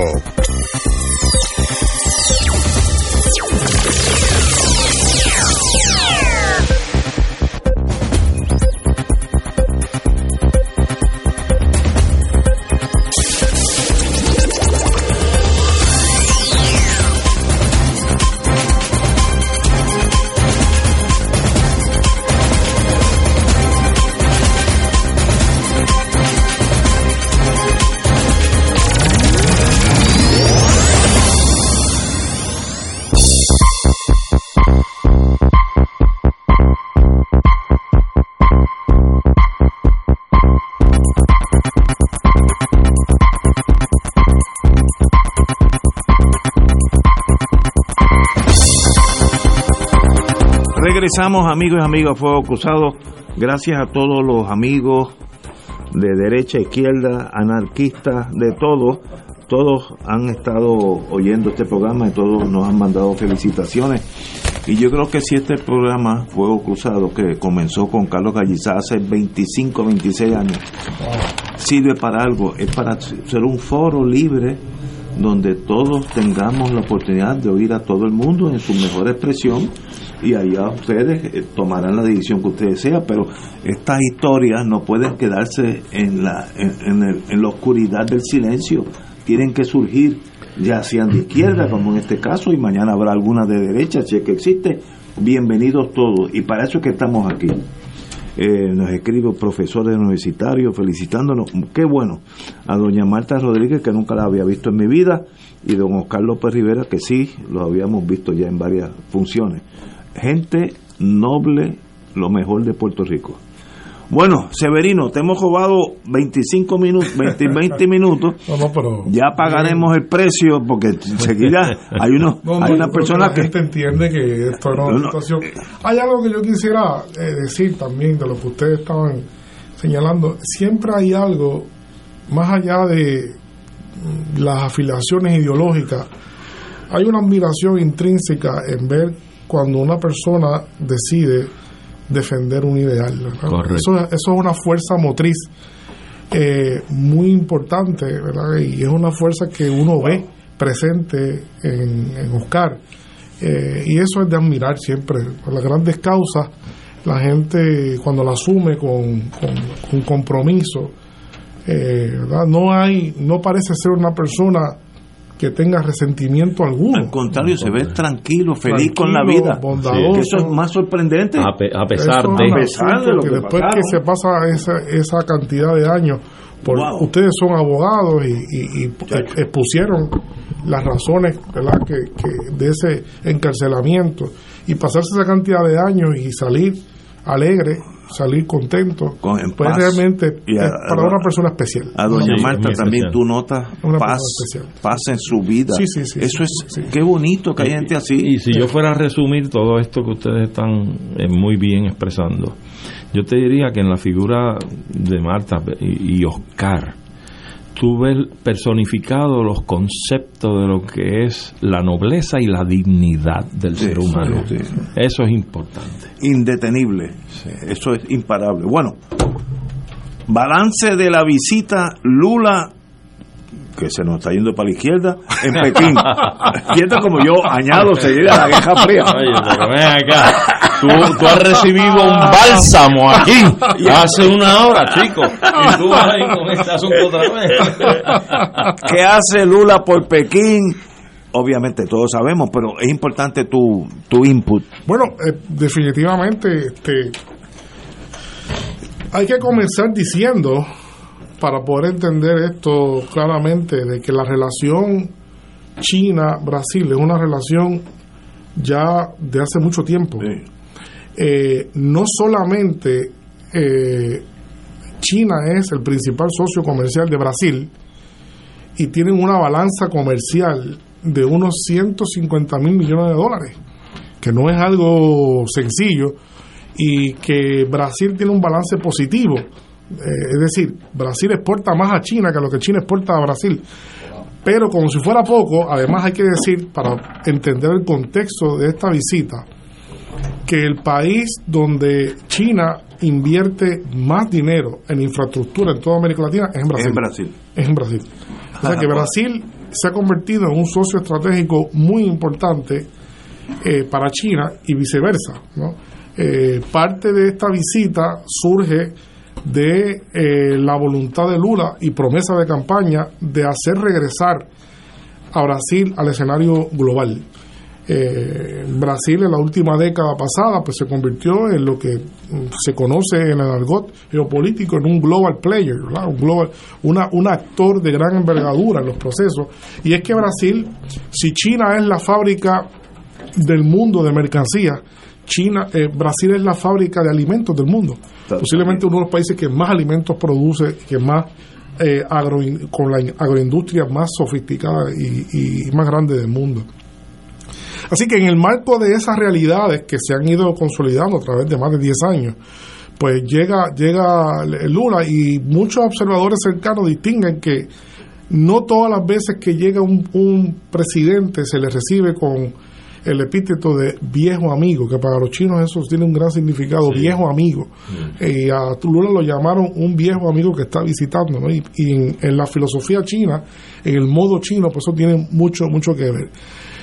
¿Qué trae Lula con esta visita? Pues más allá de, obviamente, de, que renovarlo eh, eh, a Brasil como un global player, pues además eh, eh, llegó lleno, con una visita extensa de ministros y de empresarios brasileños buscando estrechar aún más los fuertes vínculos económicos que hay entre ambos países. Particularmente los chinos están buscando exportar más hacia Brasil y Brasil aumentar la cantidad de productos que están llevando para llevar el comercio a un nuevo nivel, según, según dijeron algo. Un asunto crucial de esta visita se lo había propuesto el presidente Lula y, y así lo hizo ver, era el tema de Ucrania. Era el tema de Ucrania. Lula había dicho antes de la visita que iba a plantear eh, la creación de un grupo de países, especie de un club de países por la paz, eh, para mediar eh, en el conflicto ucraniano y tratar de encontrar una, una solución. Eh, y allí pues también el presidente hizo unos comentarios con relación a su el ejercicio de su soberanía plena que obviamente desencadenaron una serie de reacciones en Washington bastante adversas, que es eso que estaba diciendo Ignacio hace un ratito. Este, eh, eh, tanto eh, eh, Blinken como otros personajes, pues no, no gustó cuando se les acusó a Estados Unidos de que no han hecho lo suficiente para pacificar el conflicto y Lula dijo claramente que enviando armas a Ucrania eh, sin freno no se iba a pacificar y exhortó a Estados Unidos de allí, de aquella tribuna, a parar el suministro de armas y que eh, eh, y ser parte del esfuerzo para acabar con, con el conflicto. Así que en gran medida, en gran medida, ese fue eh, el, eh, los puntos, a resumidas cuentas, más importantes de, esa visita de Lula, que mm, no, eh, no solamente visitó Pekín, sino que después en su regreso visitó los Emiratos Árabes. eh, que es otro país eh, ahora en el Mediano Oriente muy importante, con mucho dinero, con mucha capacidad prestataria, con petróleo y otros recursos, eh, una localización privilegiada. Así que el presidente está no, no parece estar desperdiciando ningún momento para obviamente catapultar a Brasil a una posición de mucho más exposición y entrelazarlo en las corrientes del mundo. No podemos dejar de decir, o quizás lo hemos dicho antes, pero recordar que Brasil es la economía número 12 del mundo. Estamos hablando que China es la número 2 ¿verdad? Eh, del mundo. Eh, algunos, algunos economistas hablan de, economía PPP, que, eso tiene un, es un concepto de los economistas y en ese sentido incluso China supera a Estados Unidos. eh, en dólares PPP, con lo que se llama dólares PPP. este, eh, pero Brasil es un país que está en crecimiento, es parte además de un grupo de países muy especial que es el BRICS, eso también une a China. Eh, y en esa visita se me quedaba, que no se me debe olvidar, eh, él eh, no solamente llegó a, a Pekín, sino que antes de eso visitó Shanghai y hubo una ceremonia especial para celebrar el nombramiento de Dilma Rousseff como presidenta del nuevo Banco de Desarrollo de los BRICS. Así que Brasil está ahora sentado en, en una institución que tiene una cantidad fabulosa de dinero para invertir en el mundo entero y es posiblemente también interés de Brasil de fomentar que de allí haya más proyectos financiados hacia América Latina y el Caribe. Así que, ¿ves? Eh, Esa es la realidad que está, que está sucediendo. Obviamente, Brasil, conjuntamente con un grupo de países emergentes, pues están viendo el mundo de una forma distinta a como lo ve el G7, a como lo ve la Unión Europea, y, y eso está causando ciertamente, como hablábamos la vez pasada, un roce eh, que no sabemos cuál, eh, cuál va a ser el alcance. Este, ¿verdad? Este, yo tengo una conferencia que el, este jueves, Sí, lo vi. eh, ¿verdad? que me invitaron me- eh, y estoy muy agradecido por la cátedra de eh, UNESCO por, de Universidad ¿En por la Paz, ¿En el, el anfiteatro número uno de la Facultad de Estudios Generales. Río Piedras. En Río Sí. Piedras. Y allí voy a estar hablando precisamente de eso. Este, ya casi estoy en la conferencia. qué hora? A la una de la tarde. Una de la tarde. Una de la tarde. Así que las personas que nos están escuchando y que puedan, se puedan dar, dar cita, pues allí pues podemos este, conversar un poco. Pero precisamente yo creo que si algo nos avan- avanzamos en el mundo es una contradicción grande entre un grupo de países que en 1945 todavía eran colonias o que no existían. En 1945 la India no existía. Buen- China, buen punto. China, China tampoco, Sí, básicamente, ¿verdad? China se crea en Medieval, 1949. estaba peleando. Estaba peleando. En una guerra son civil. países, son países que eran países cero, vamos a decir en, en, en buen argot santurcino, eran cero a la izquierda. Y que en cuestión de, de 70 años se han convertido en global players, ¿no? en países de una, de Pero- una pujanza que conjuntamente, quiero decir, porque sería bueno eh, eh, señalar que conjuntamente, solamente los BRICS, solamente los BRICS, los cinco países de los BRICS representan hoy, hoy, el, eh, eh, cerca del 40% del Producto Interno Bruto del mundo. En el 1945 el Producto Interno Bruto de Estados Unidos era casi el, el 80% del Producto Interno Bruto del mundo. Así que el mundo ha cambiado y hay países que están se la van a jugar por cambiar el ordenamiento mundial y yo creo que eso es la causa de muchas fricciones que vamos a estar viendo probablemente. Carlos, tú podrías expandir tu análisis a, a las recientes conversaciones de Arabia Saudita con, Irán y Arabia Saudita con Siria. Eso es una puerta que se ha abierto, que se ha movido demasiado rápido. Yo no esperaba, Y lo se han hablamos dejado también. a un lado eh, ri- Bueno, rencores pero y es rivalidades increíble. religiosas Yo no, yo no sé, milenarias. yo no- milenaria, así mismo. Están en pausa al menos. Están- por lo menos están en pausa. Exacto. Sí, este, la visita del canciller de Siria a, a Arabia Saudita es una cosa inédita. Una cosa inédita. Y parecería ser que todo Oriente Medio, todo Oriente Medio, un área convulsa, ha vuelto a centrarse. Y eso puede tener también repercusiones muy grandes sobre Israel. Puede Sí. tener repercusiones muy grandes sobre el conflicto palestino-israelí. Así que estamos viendo cosas que no, que no veíamos. Que no íbamos a pensar que Que fueran no, a no darse no, ahora. no, y todo eso no va a ser pagado en dólares. Todo eso es... eh, O intercambiado. son pasos en lo que se llama ahora mismo la desdolarización de la economía mundial. Eso no quiere decir, yo quiero dejarlo claro, Sí, yo que quiero va- dejarlo claro, eso no quiere decir va que, la gente, que mañana la gente se vaya corriendo para el banco a, a- a cambiar, a cambiar dólares va a por lingotes de en oro. de No, no, no, el- eh, eh, eh, la, la libra esterlina dejó de ser ¿verdad? Un- una moneda de un imperio hace- hace 100 años y se ha mantenido sólida. O sea, el dólar posiblemente va a mantener su solidez por mucho tiempo Relativa. más. Relativa.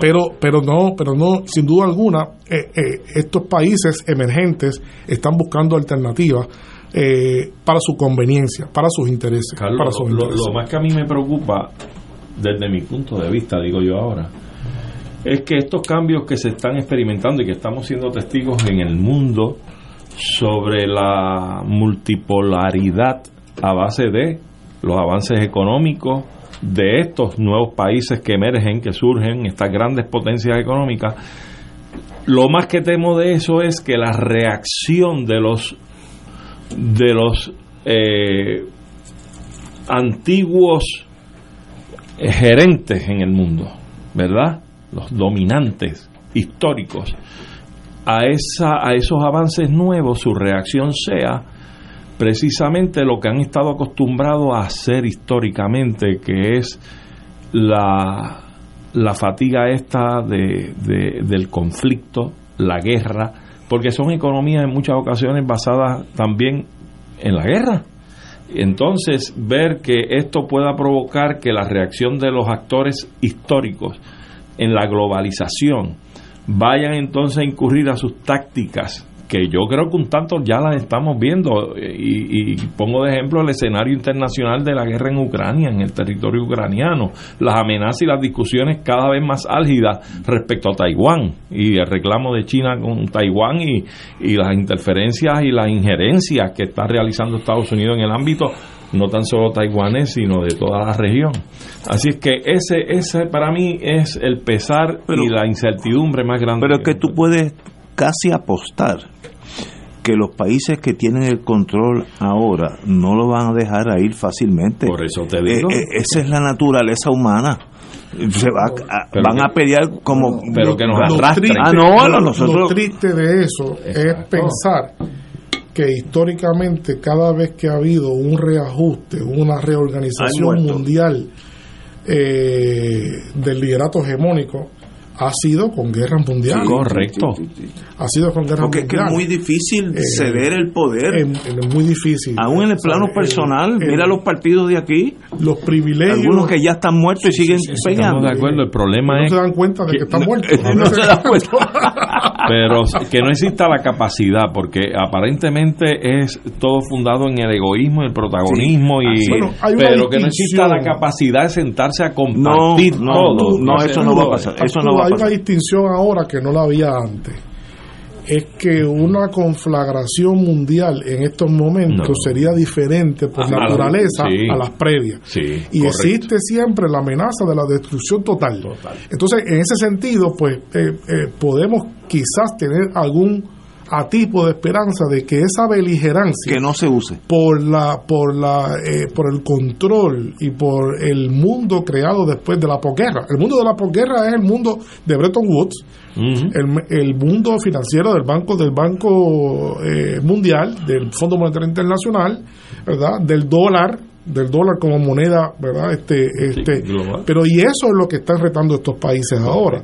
Así que eh, eh, no va a ser algo fácil, porque no, no se cede fácil ante eso, como decía Ignacio. No se cede No se cede fácil, ¿no? Eso Claro. es traumático y, y pone va a poner el mundo en tensión. Mira, Yo estoy totalmente Carlos, claro y de- déjame aprovecharte eh, como una co- como una continuidad al, al tema de la ruta de la seda. Te pregunto los planes de la autopista en Vietnam, 9000 kilómetros de extensión, eh, a ser construidos de aquí al 2050. Eso es llevar la modernidad hasta, Máximo. Hasta la Oceanía. Eh, eh, eso es lo que está. eh, la ruta de la seda consiste, número uno, en comunicaciones, número dos en comunicaciones, número tres en comunicaciones. Terrestre, aérea, terrestre, marítimo. aérea, de internet. Eh, Brasil está interesado en la tecnología 5G, más barata de Estados Unidos. No quiere Huawei, eso ya lo sabemos, ¿no? Y hubo unos diferendos serios. Pero le Huawei. metieron una acusación a la- a la, a la, a la dueña de CEO, Huawei o sí, la CEO. presidenta. Pero, pero Brasil, parte de las negociaciones ahora es traer 5G, traer 6G de Huawei a Brasil, ¿no? Eh, Huawei. Huawei, no Hawaii. no, no, Para que la gente Huawei, entienda. Huawei, que es uno de los grandes consorcios de telecomunicaciones. Pero la ruta de la seda consiste básicamente en eso, en todo tipo. Está la ruta de la seda eh, terrestre, está la ruta de la seda marítima y está la ruta de la seda digital. ¿No? la que se llama Ruta de la Seda Digital, que consiste precisamente en eso. Pero eso que tú estás diciendo son proyectos que van a ir, eh, va a ir también el, el- el- la comunicación interoceánica entre Brasil y, y Bolivia hacia, van a conectar los dos océanos. Eso está planteado ya, una comunicación de los dos océanos, del Atlántico hacia el Pacífico. Así que hay unos proyectos de envergadura, de dramáticos, proyectos dramáticos en el, en el pipeline. Y eso que estamos hablando, eso que están preguntando Igna- Ignacio, que hablamos, realmente los chinos eh, tampoco podemos eh, caer en el, en, en la, en, la- en la- en el imaginario de que los chinos son Santa Claus, los Reyes Magos. Los chinos tienen sus intereses. Pues seguro. Tienen sus intereses. Y los intereses de- el chino es obviamente es una potencia comercial. Y entonces en esa, en esa potencia comercial necesita la paz en todos esos países de Asia, que es el área fundamental, es el núcleo de, expansión de la ruta de, la seda, de consolidación de la ruta de la seda. Y sin paz en esos países, desde Ucrania, porque abogar por la paz en Ucrania no es algo tampoco simplemente por las palomas volando, ¿verdad? Claro. no, no- no es- no es por ver las palomas volando. Por los intereses en juego. También hay intereses en juego. Y Ucrania es un- una parte esencial de esas rutas de comunicación, parte de- del corredor sur de Europa que, que va, que va a haber también hacia Cuando allá. tú hablabas ahorita de, de Brasil, eh, eh, anteriormente, yo te pregunto, eh, las Amazonas, como una de las grandes, se, se dice selva, ¿verdad? Selva. En el mundo, eh, ha quedado muy, muy afectada. ¿Hasta qué punto se puede reamazonizar esa parte del mundo? Sí, eso es, es posible, eso es posible, claro. La el Amazonas es tan grande, todavía sigue siendo Mm. gigantesca. Basta, este sí ha perdido, ha ido perdiendo gradualmente, pero todavía sigue siendo un- eh, una, una selva significativa, ¿verdad? No, no es que ha dejado de existir.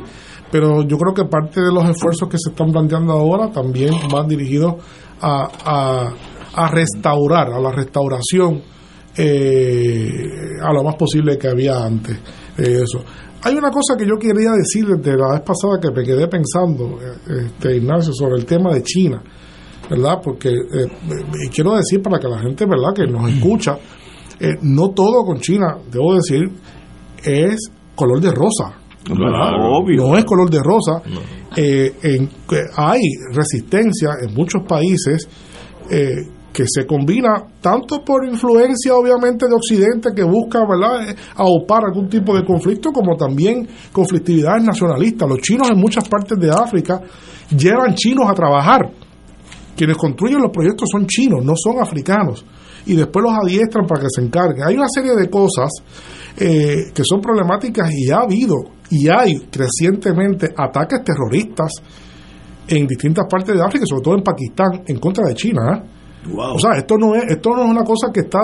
Este, Miel sobre eh, ¿no? no, no, no, no. Digo, es una cosa es una cosa también que tiene sus elementos conflictivos porque la gente resiente. Y los Eh, pakistaníes eran aliados a China. lo son. Toda la vida. No, no lo son. lo estos- siguen siendo. Estos son este Lo- grupos. lo siguen. son gru- grupos extremistas que se oponen a la, a la inversión china en Pakistán. Eso existe. Y existen eh, eh, grupos identificados, ¿verdad?, que, que hacen oposición a eso y tienen algunos que son capaces de hacer actos de terror, que lo han hecho. ¿verdad? Eso hay que decirlo para que la gente sepa, ¿verdad? Para que después cuando ocurra no diga que aquí no lo dijimos. Así que claro. eh, eso existe, no es, pero no hay duda de que la gesta china es una, una gesta singular y como la hemos dicho, pero no es, no está exenta de ciertas fricciones que que va a siempre se generan. en ese águila que está creciendo, que es chino, va a generar eh, dolor alrededor de ella, que eso es normal. Él va a desplazar a las personas que ya tienen su establishment, sea la nación que sea, y eso siempre hay fricción, hay que entender eso. Ese es el pasar normal ¿Sabes que- de la civilización. Sabes que el presidente Roosevelt lo predijo, ¿verdad? Dijo, tengan cuidado Ah, sí, cuando de- se despierte Sí, el dragón. Cuando se despierte el dragón. Vamos a una pausa, amigos, y regresamos con Fuego Cruzado. Fuego Cruzado está contigo en todo Puerto Rico. Buenos días familia. Es la casa a la que siempre puedes llegar sin invitación. A las 10 de la mañana, Judith Felicie es tu anfitriona para conversar sobre medicina, psiquiatría de niños y adolescentes, artes, derecho, valores y fe. Todos los días por Radio Paz 810 AM. Buenos días familia. Donde una conversación parece demasiado corta. Buenos días familia. De lunes a viernes por Radio Paz 810 AM. Fanático del deporte, la mejor información y el mejor análisis lo escuchas los sábados a las 2 de la tarde por Impacto Deportivo con Javier Sabat y el más completo elenco en deportes por Radio Paz 810 AM y en las redes sociales Facebook, Impacto Deportivo, Radio PR, Twitter e Instagram, Impacto underscore Deport. Juntos, impactando el deporte nacional. Fuego Cruzado, el programa de más credibilidad en la radio puertorriqueña, es ahora la tribuna abierta de análisis noticioso, con diversas perspectivas que exploran el trasfondo de lo que acontece a diario y cómo nos afecta. Escucha Ignacio Rivera y sus panelistas invitados de lunes a viernes en Fuego Cruzado en transmisión diferida a las 10 de la noche por Oro 92.5 FM. A través de nuestra programación, desde temprano, te unimos al Creador con la Misa de la Aurora. Gracias Radio Paz por llevarnos la palabra de nuestro Señor a diario. Solución a tus problemas. Mi auto tiene un ruido. Voz a tus sentimientos. Yo vivo solo y soy mayor. Y ponemos alegría en tu alma. Gracias por ser la mejor compañía. Siempre estoy con Radio Paz. En el mes nacional de la radio, llamamos a tu corazón porque Radio Paz se sostiene con tus donativos. Nuestra emisora católica es un faro de verdad, amor y generosidad. Esperamos tu llamada del 8 al 12 de mayo del 2023. Podrás contribuir a través del ATH móvil de Radio Paz. Contamos con tu generosidad. Tú eres nuestro embajador y respaldo para que este mensaje de fe y esperanza siga en el aire. Esta es Radio Paz 810 y le hablamos a tu corazón. Y ahora continúa Fuego Cruzado.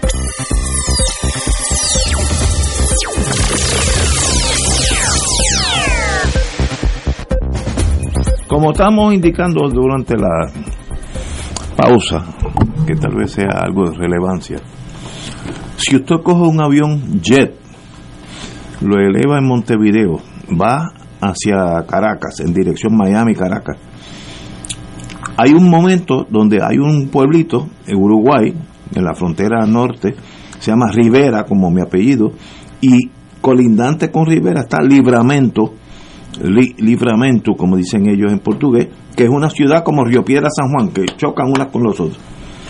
Desde ahí, en jet, volando a treinta y pico mil dólares, eh, pies de, altura, hasta que usted deja territorio brasilero y entra en, en la Amazonia venezolana, pasan cinco horas y media. Pues un país que es así de grande tiene que tener su espacio en el mundo. Producción de, de alimentos, productos de madera, lo que usted quiera. Ah, Bueno, ellos producen aviones, el JetBlue ese que usted vuelve por aquí, está hecho en Brasil. Es- es el- Embraer. el- Embraer. La, la fábrica Embraer, Ah. sí, sí, una fábrica de, de, de De primera. De primera. Y a mí me sorprende lo reacio que ha sido el mundo occidental, empezando por Estados Unidos, terminando por Europa, de permitir que esas naciones saquen sus plumas y vuelen fuera del nido. La cosa es que ahora China es quien No, no, va a darle eso- ese espacio. eso- eso es un gavilán Lo que de- pasa ya que el orden que se creó en Bretton Woods, las Naciones Unidas que se crearon en 1945 eran con 51 países. 51 Ya hay países y hoy 193. hay 193. Es más, iban a ser 49. No, Se subieron a Hubo- 51 hubo por, negociación.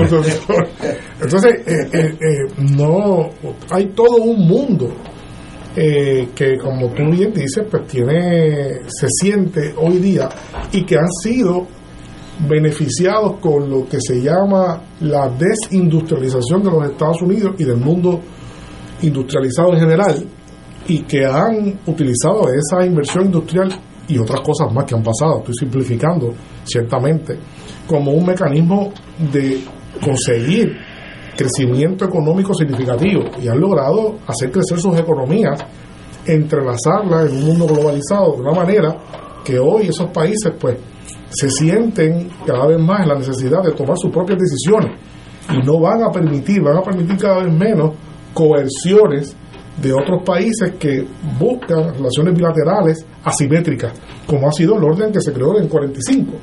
Entonces, eso es, en resumen, el gran problema de hoy día. Ucrania es un síntoma. O sea, la guerra en Ucrania, verdaderamente, yo cada día me convenzo más de que es un síntoma de unos procesos globales que se están mundiales que se están sucediendo en el mundo que están destinados a retar el ordenamiento ya estos países hablan sin miedo de una reforma del Consejo de Seguridad de una reformación de las Naciones Unidas y de hacer valer mucho más empáticamente el derecho internacional que sabemos que el derecho internacional está ma- maniatado por el realismo por la doctrina de las relaciones internacionales, del realismo estadounidense y canadiense, ¿verdad? Eh, donde se hace realmente lo que sea necesario para mantener unos intereses. No importa qué haya que vulnerar. ¿no? Eso es lo que ha pasado siempre. Exacto. Y eso, pues, eh, yo creo que está eh, en el siglo XXI, yo creo que comienza a dar señales de que hay países que no están de acuerdo ya con que eso sea- siga siendo así. Es que eso, es- eso es tan paulatino que uno no se está dando cuenta de los cambios. Por ejemplo, mi hijo que trabajaba, ya trabaja para otra compañía, en General Motors, hace dos años me dijo, viejo, este es el primer año que China compró más Cadillacs que Estados Unidos. China compró más carros Cadillacs hace dos años que Estados Unidos compró carros Cadillac. Pues tú ves que el mundo está cambiando, pero es tan paulatino que tú no te das cuenta. ¿Y por qué los chinos compraron car- carros Cadillac? Primero porque es bonito y segundo porque tienen el dinero para comprarlo, si no, no pueden comprarlo. Así que ese disloque, eso hace que China entonces envíe televisores, esto- estos teléfonos que casi todos tenemos, todo funciona eh, con una industria china y eso a su vez va a permitir que China sea una potencia mundial. Y ya mismo ¿Hay alguien que pueda detener eso? Pues no. Y hay que dar otro detalle adicional a eso. Ya mismo sacan los. Pronto, pronto, el mismo fenómeno, según los pronósticos de muchos economistas, es que el turno le va a tocar a la India. La India también tiene. Ya la India tiene más población que China. Eso es así. Acaba de Wow. pasar, y el ritmo de crecimiento de la India es también arrollador. La China acaba de reportar que creció en este primer cuarto del, del, del, del- del 2023 4.5%, mientras Europa, Estados Unidos están al borde de una recesión china en una época tan mala. Está creciendo. Eh, 4.5 que, es wow, significativo a nivel mundial, Wow. Es un significativo. Y la India va por ahí, la India va a reclamar también su, su posición en el, en el mundo. Este, y los hindúes igual tienen ese resentimiento. Eh, recordemos nada más que los chinos tienen en, en su historia ese eh, muy claro, eso es lo que ellos llaman el siglo de la humillación. ¿Verdad? Y, y no hay nada peor cuando uno humilla. O sea, hablemos de los alemanes cuando salieron humillados de la Primera Guerra Mundial. Humillar a un país tiene un, un- un precio, ¿verdad? Se, que se paga caro. Y los chinos están eh, también haciendo valer esa humillación de que ocurrió en el siglo XIX con la guerra del, del opio, el sometimiento de, de sus territorios, eh, que fue muy doloroso para un país orgulloso de 5.000 años, que fue potencia. Porque China fue potencia en el Antes, pasado. claro. Claro, China fue el centro de, de gravitación de la economía global. Y, y bueno, la antigua ruta de la seda, vamos a empezar por ahí. A mí me dijo mi tío, doctor Ricardo Colero, que era ne- neurocirujano, que él tuvo un viaje a China, eh, médico, eh, y me dijo que China tenía doctores en medicina cuando en Estados Unidos había búfalos co- corriendo para arriba y para abajo. No habían llegado ni los ingleses. Eh, Una nación milenaria. Pues alguien puede pensar que se van a quedar en la Edad Media como estaban hace 40 años. Pues no, va a, tem- va a tener su espacio, va a tener esa zona de la India, del Océano Índico, va a ser una zona de influencia china.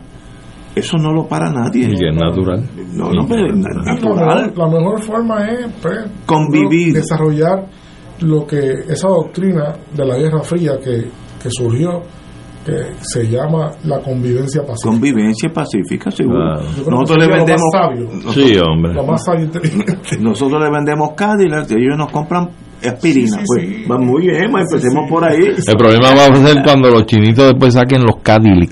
Sí, Eh, sí, va a sí. ser una copia exacta del Cadillac y mejor. Por la, mi- por la mitad de precio. Sí, sí, también. A, a mí me gustaría saber cuántos cuántos miles de profesionales puertorriqueños eh, trabajan hoy en China. Bueno, yo, yo sé Porque de si eso. tú contabilizas cada multinacional norteamericana, eh, particularmente en la ingeniería, en la química, eh, farmacéutica, no sé- tiene que haber un montón. Yo no sé cuánto, pero te voy a dar un dato. Los comercios en Puerto Rico están comprando un montón de cosas. Yo fui a, a- ¿verdad? Tuve que llamar a una de estas compañías que cambian cristales, bri- vidrio, ¿verdad? De un Sí. carro que se rompió de mi esposa y tuve que llamar a una de estas compañías. Y, y yo lo llamé y me dice, bueno, déjame verificar porque nosotros compramos por los contenedores de China. Cuando no tenemos contenedores de China, compramos en Estados Unidos. Entonces le cobramos al cliente la diferencia. pero compramos a nivel de, de contenedores en China y aquí hay muchísimas económico. compañías, muchísimas compañías que están comprando directamente en China. Bueno, yo- Muchísimas. yo- Ese estudio también hay que hacerlo. A- además de que tú acabas de decir que es importante, además hay que ver cuál es el volumen comercial real, Entre, el entrelazamiento de comerciantes puertorriqueños con China. Bueno, pa- para, para abonar a eso de tu plantea, yo tengo un primo hermano que se dedica a la venta de todo lo que se pueda poner en moda, él lo busca. y ese hombre se va a China. Todo, O casi todo, casi todo, casi todo. Lo, lo lícito, lo lícito. Yo prefiero todo. y, y ese primo hermano mío se va a la China y está seis meses y un año viviendo allí. Porque alquila un edificio donde tiene abajo el showroom, tiene oficina en el segundo y en el tercero él vive. Mi hija que, que Y estaba un año allí con una para traer, compañía, negocios para con una compañía farmacéutica inglesa. Me dice que en China hay hoteles que no hay en ningún sitio del mundo, de fineza. Hay eh, superhighway, ¿cómo se llama? Autopista. Autopistas trenes que no existen Los en ningún sitio del mundo. Hay trenes que no de existen. alta velocidad Dice, que eh, viajan Ir a. China es abrir los ojos a un nuevo a un mundo distinto. Pues bienvenido. Yo seguiré empiezo a hacer negocio con ellos. Yo le vendo cálidas que ellos me vendan. Pues, pues despójate de los vestigios de la Guerra Fría, No, ¿sabes? ya eso pasó. A la buena o a la mala, la, la realidad se impone. Y tú tienes que convivir que sea con- más a la buena que a la mala. a la buena. Mira, parece mira. Y eso, uno- eso va a pasar con Puerto Rico también, ¿sabes? Aplícate el cuento. No, hay un, hay un partido que va a llegar tercero y hay un partido bueno, joven, que va a llegar primero por un montón. No, no te voy a decir cuál es. Ah. Señores, hasta mañana.